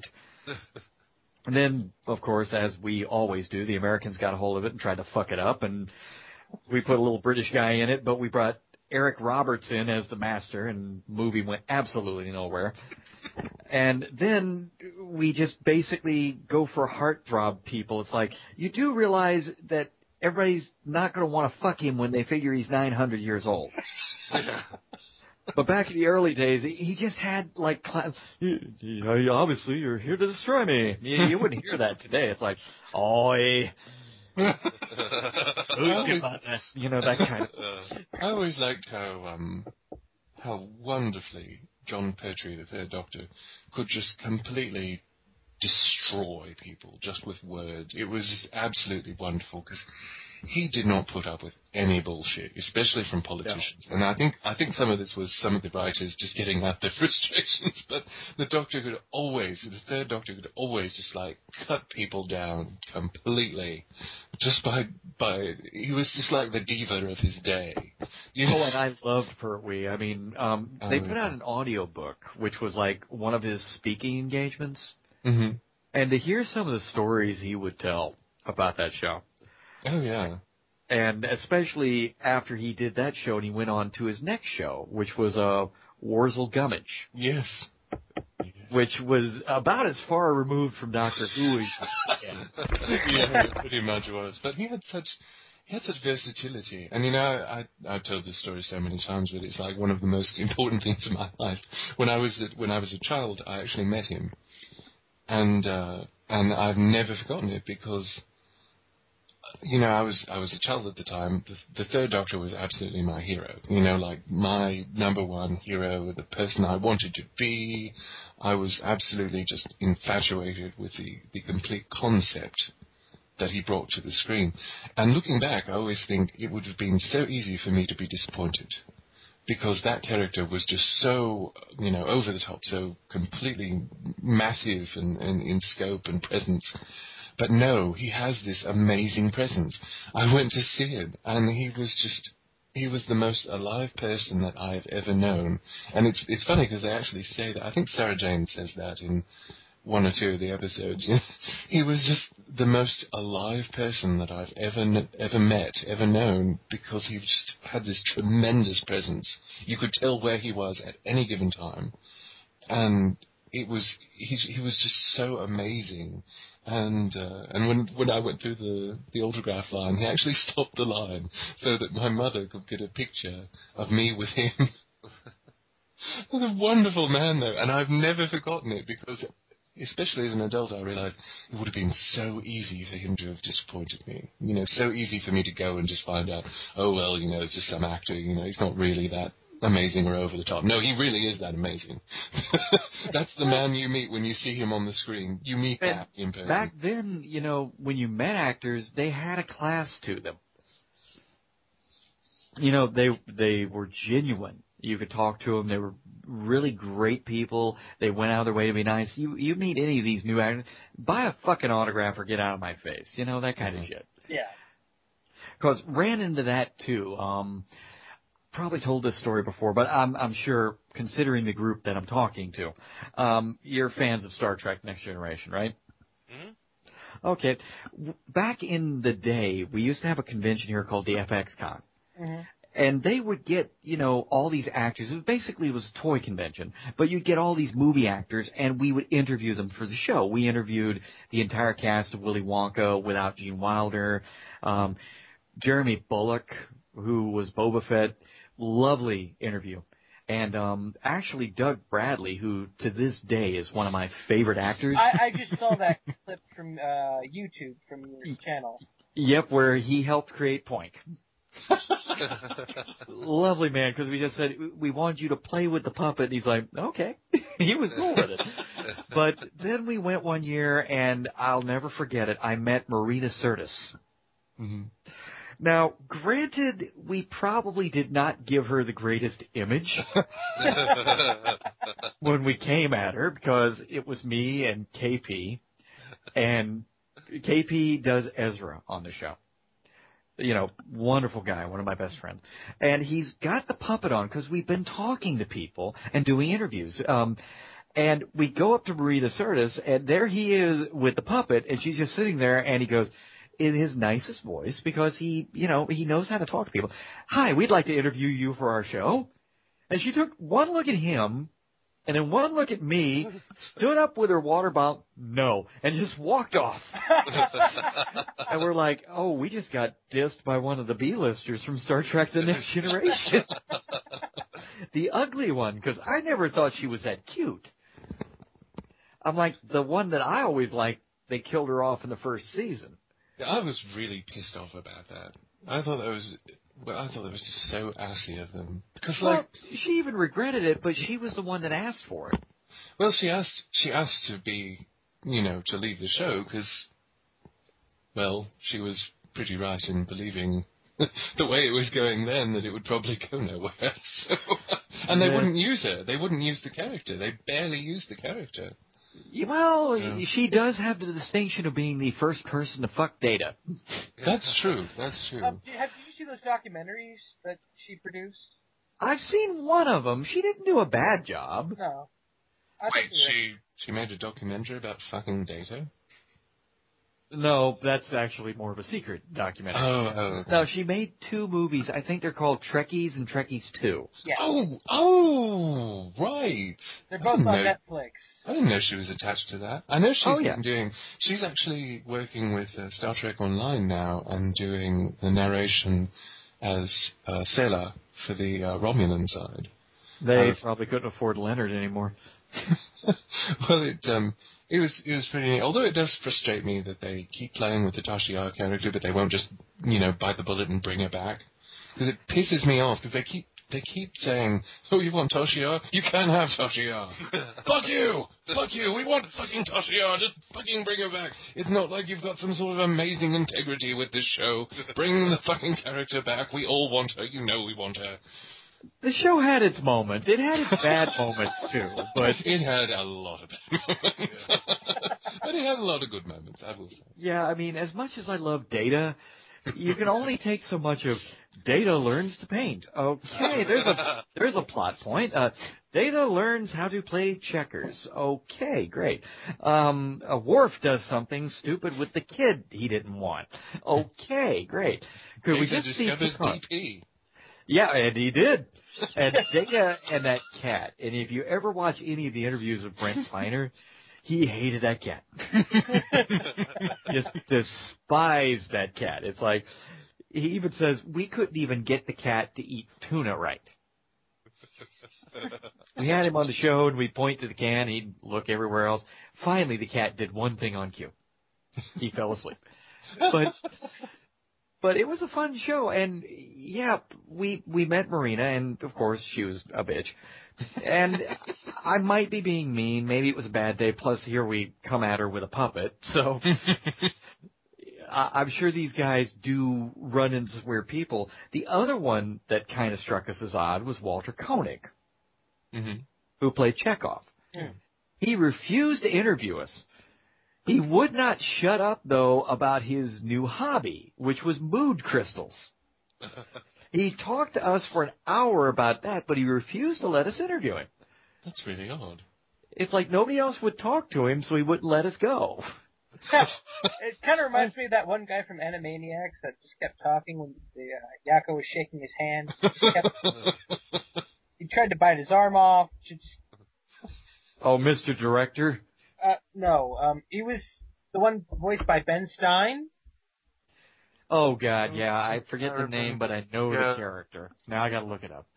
You know, I, I met uh, I met Walter Koenig years and years ago, and and he was very very pleasant. But I I I think he probably discovered mood crystals long after I met him. Well, and to give the man credit, he got older, yeah. and as he got older, he had a lot of bad stuff happen to him. Like his son, you know, died. Uh, forget if he had killed himself or what had you. Um, and the character name that Ben Stein played was Francis Pump Handle. I I give that show credit. that show pushed some boundaries. Um, to give a plug to somebody else, if you've ever heard of Doug Walker, the nostalgia critic, Yes. The introspective he does on Animaniacs is worth watching. Oh, it was really great. It uh, was. And I was amazed he got, you know, all the people on that he did. Yeah. Because, I mean, I've met a few of them, but never all in one place. And again, sometimes they won't talk to you. yeah. But yeah, it's it's great. I love that show. Ben Stein is an interesting person. I remember his game show, Who Wants to Win Ben Stein's. Oh god, yeah, that MTV thing. Uh, Comedy Central, I believe. Had Yeah, one of those networks. Potato, potato. Jimmy Kimmel, I believe, is his guest host, and then Jimmy Kimmel's cousin after Jimmy Kimmel became famous. You know who I met that was that was an absolute delight, Oh, who's that? just an absolute wonderful person is um, Richard Horvitz. Who, I voice- know the name. Yeah, he he did the voice of Zim from Invader Zim. That's And he- right. and he really fucking sounds like Zim.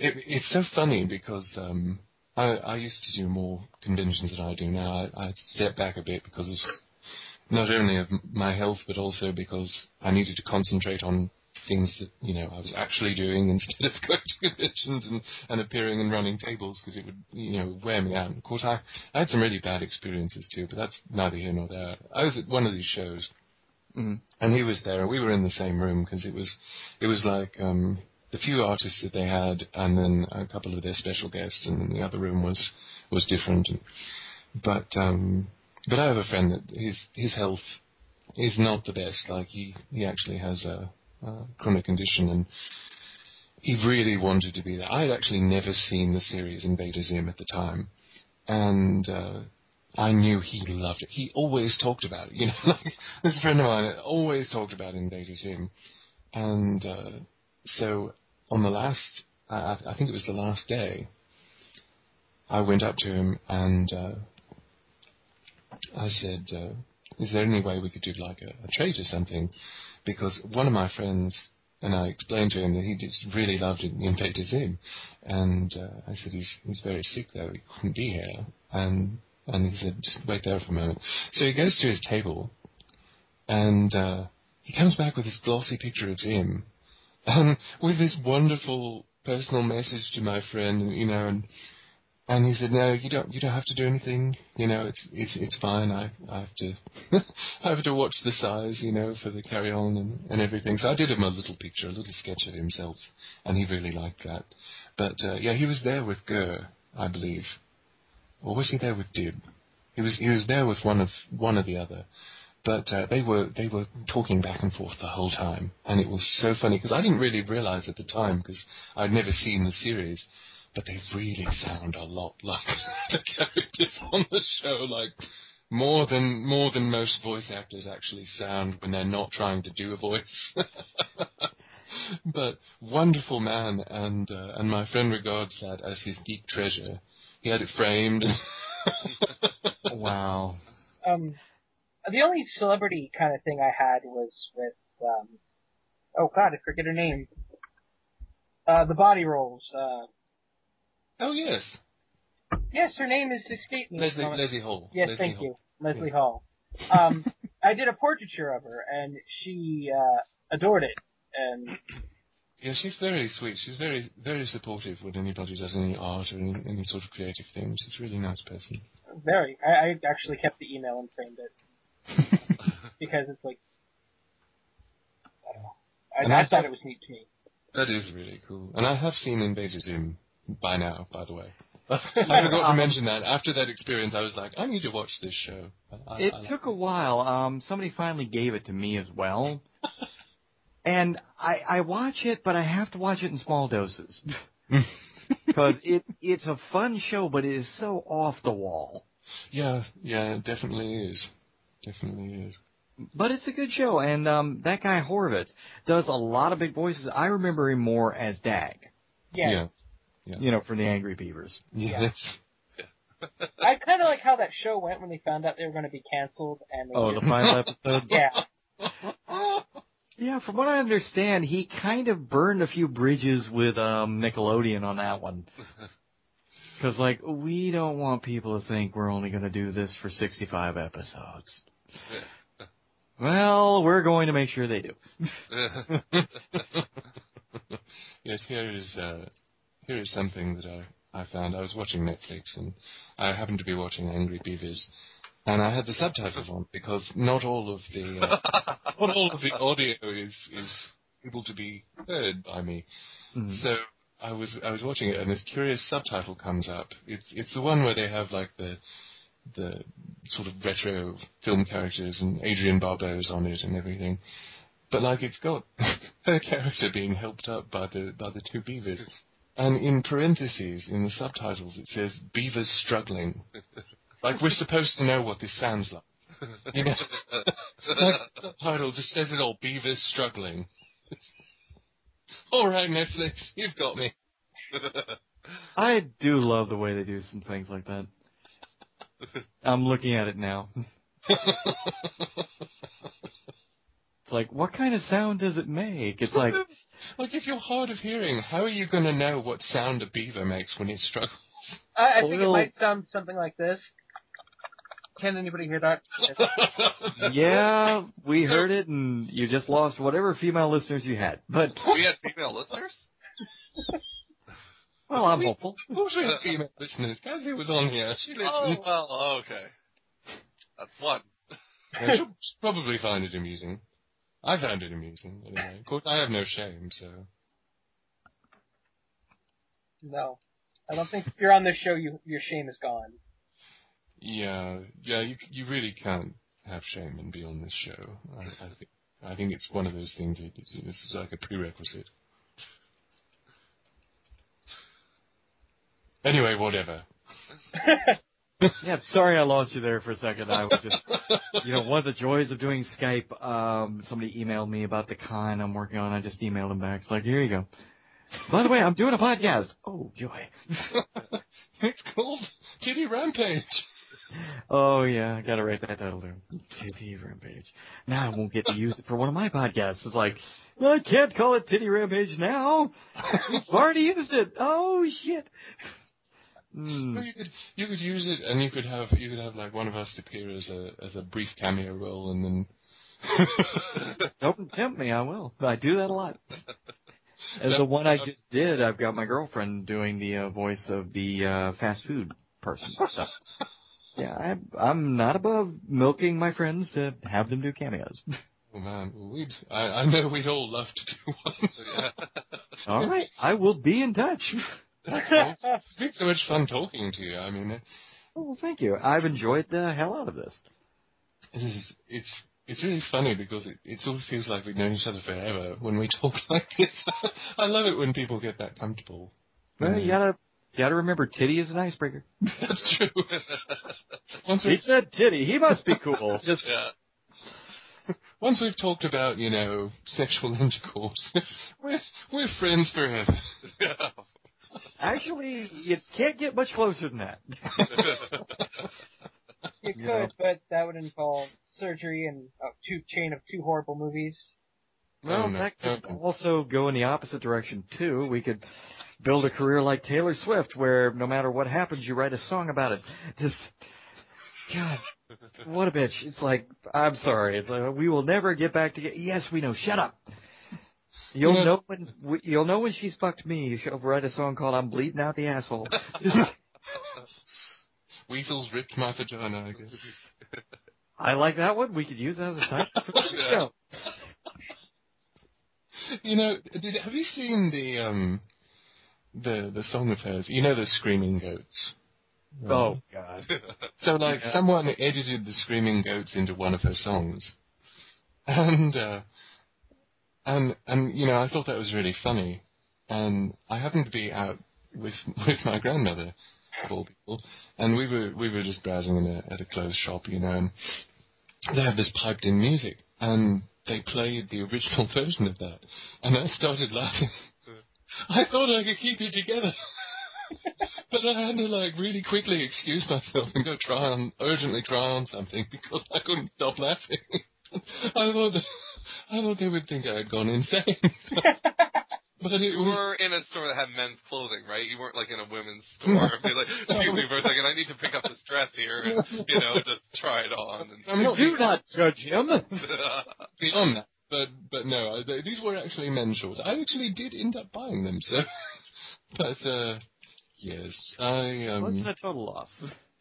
wasn't it? No, it was. It was pretty good. But uh, yeah, I'll um, I'll link you to this to this wonderful. I knew you were a goat when you walked Oh, in. Please, please do. Because um, we uh, ran some of the Screaming Goats on the show. We did um, Whitney Houston's "I Will Always Love You." Oh my! And we're just glad that it died off faster than Gangnam Style. Uh, you know, he tried to come back with a follow-up act. Oh god, it was pathetic. Yeah, you talk about um gentlemen. Yeah. Yeah, we we ran that one. We criticized the fuck out of that video. It's like, okay, Psy, look, uh, we thought you were cute before you took yourself seriously. Now it just doesn't work.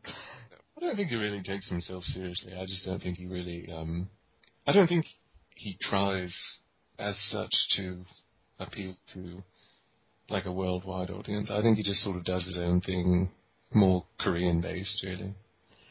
Yeah, it- it's nice that he, you know, made it famous over here with the horsey thing, and Yeah. I did love how the news tried to take. He talked bad about our government in music. I'm like, we talk bad about our government in music all the time. What's So the if we could do it, why can't he? I thought it was really funny um, when he saw all the people that had a bunch of these different videos that people had made doing like the dance and uh, doing their own thing for the dance. And Jody was really a good a good sport too, and some of the parodies as well, which you Were know, some, yeah, so, some people and and some people just cannot take it when someone makes a parody out of them or whatever. Which it, you know you would think it would be odd with with someone who had just such a such a comical video in the first place. So I was glad that he was a he was a good sport about that. He seemed to be a very you know jovial sort of person. 'cause- Wasn't there some story about uh, Weird Al covering one of Lady Gaga's songs and she ended Yeah. up firing somebody? Yes. Yeah, uh, she he was he had asked to um I think was it Bad Romance or was it uh, Um, performance Well, it was way. born this way, Yeah. and he had asked her uh, publicist if he could do it, and the publicist said uh, she would never allow you to do one of these songs. Well, when she heard about it, she's like, "Bullshit! yeah. it's Like, Weird Al the wants to do my video. I've made it in this world." It's one of the best ones he's done. I mean, in my opinion, I, I, I don't know. I really like it. I thought I thought it was funny too. he does top himself with Yeah. every album. I mean, I thought, you know, White and Nerdy was the pinnacle and you know, he basically topped it when he did the whole um Born This Way and you kind of wonder what's he going to follow it up with. Well, I know he's written two children books as of late. Uh, Everybody's writing children's books. I mean, I'm writing one. Soon you can buy it in Barnes and Noble. Get the fuck out of my way, kid. It's just Followed by the sequel, Titty Rampage. Ah, there you go. Here's a titty. That would be a good. That's a good name for a book for a kid. Here's a titty. These are what mommy's got. Also, When they sag, they're not for you. Just uh, Uh, wow. I'm sorry, guys. I am starting to run out of steam here. all right, I think I think we all sort of are, but it's it's so much fun. We don't don't really want This- it to end. This was a hoot, guys. I mean, I'm serious. Um, the next couple of months, I'm going to be tied up because I've got Anthrocon coming up, and I'm doing stand up there, and I've got Megaplex coming up, and but um, I'll tell you what. Uh, If you want to give me a shout like August or something, I will be more than happy to come back on. That would be wonderful. be awesome. And uh, don't know how long it'll take you to post this, but get me a link. I will pimp the shit out of it. Will uh. I can get it up with in the hour. Oh, even better. I will uh, wait until you get it posted, and I will go ahead and get it out there. I'll bring it up on the show, and we can extend your viewership by maybe one. Bonus. God knows when I speak, nobody listens, but but no, guys, this was a blast. I really appreciate it. Well, thank you so much for coming on. Yes, thank you very much. It was wonderful to meet Yeah. you, and I I really enjoyed uh, your show. I've been going back over the the Pointcast, and, Oh God, you was- actually listened to my stuff after you know getting me on here. I'm so sorry. no, no, really, I I'm the same way. I listen to my old stuff. I'm like, I did this. I, I, I loved it. It was so addictive. It was like popcorn. You know, you start and and then you're like, well, just one more, just The one next more. you know is you're fat and you've got some disease. I, I, I didn't mean to draw that sort of analogy. Oh, Trust me, try anything. I'm going to come up with some way to degrade it. That's what I do. you know, it's it's like a beautiful woman. Oh, going to rip me off for everything she can and go marry somebody younger. Got it. Okay. So um, before we close out, can I just want this like little bit of self indulgence? Can you do like the whole cue noise to end us out? Oh, you mean uh, you mean uh, one where I beeble? Yes, exactly. I I don't know. I, I just can't pull that out when people. Oh, son of a bitch! All right, folks. Have a good night, and we'll be back after our hiatus in about two weeks. Good night, folks.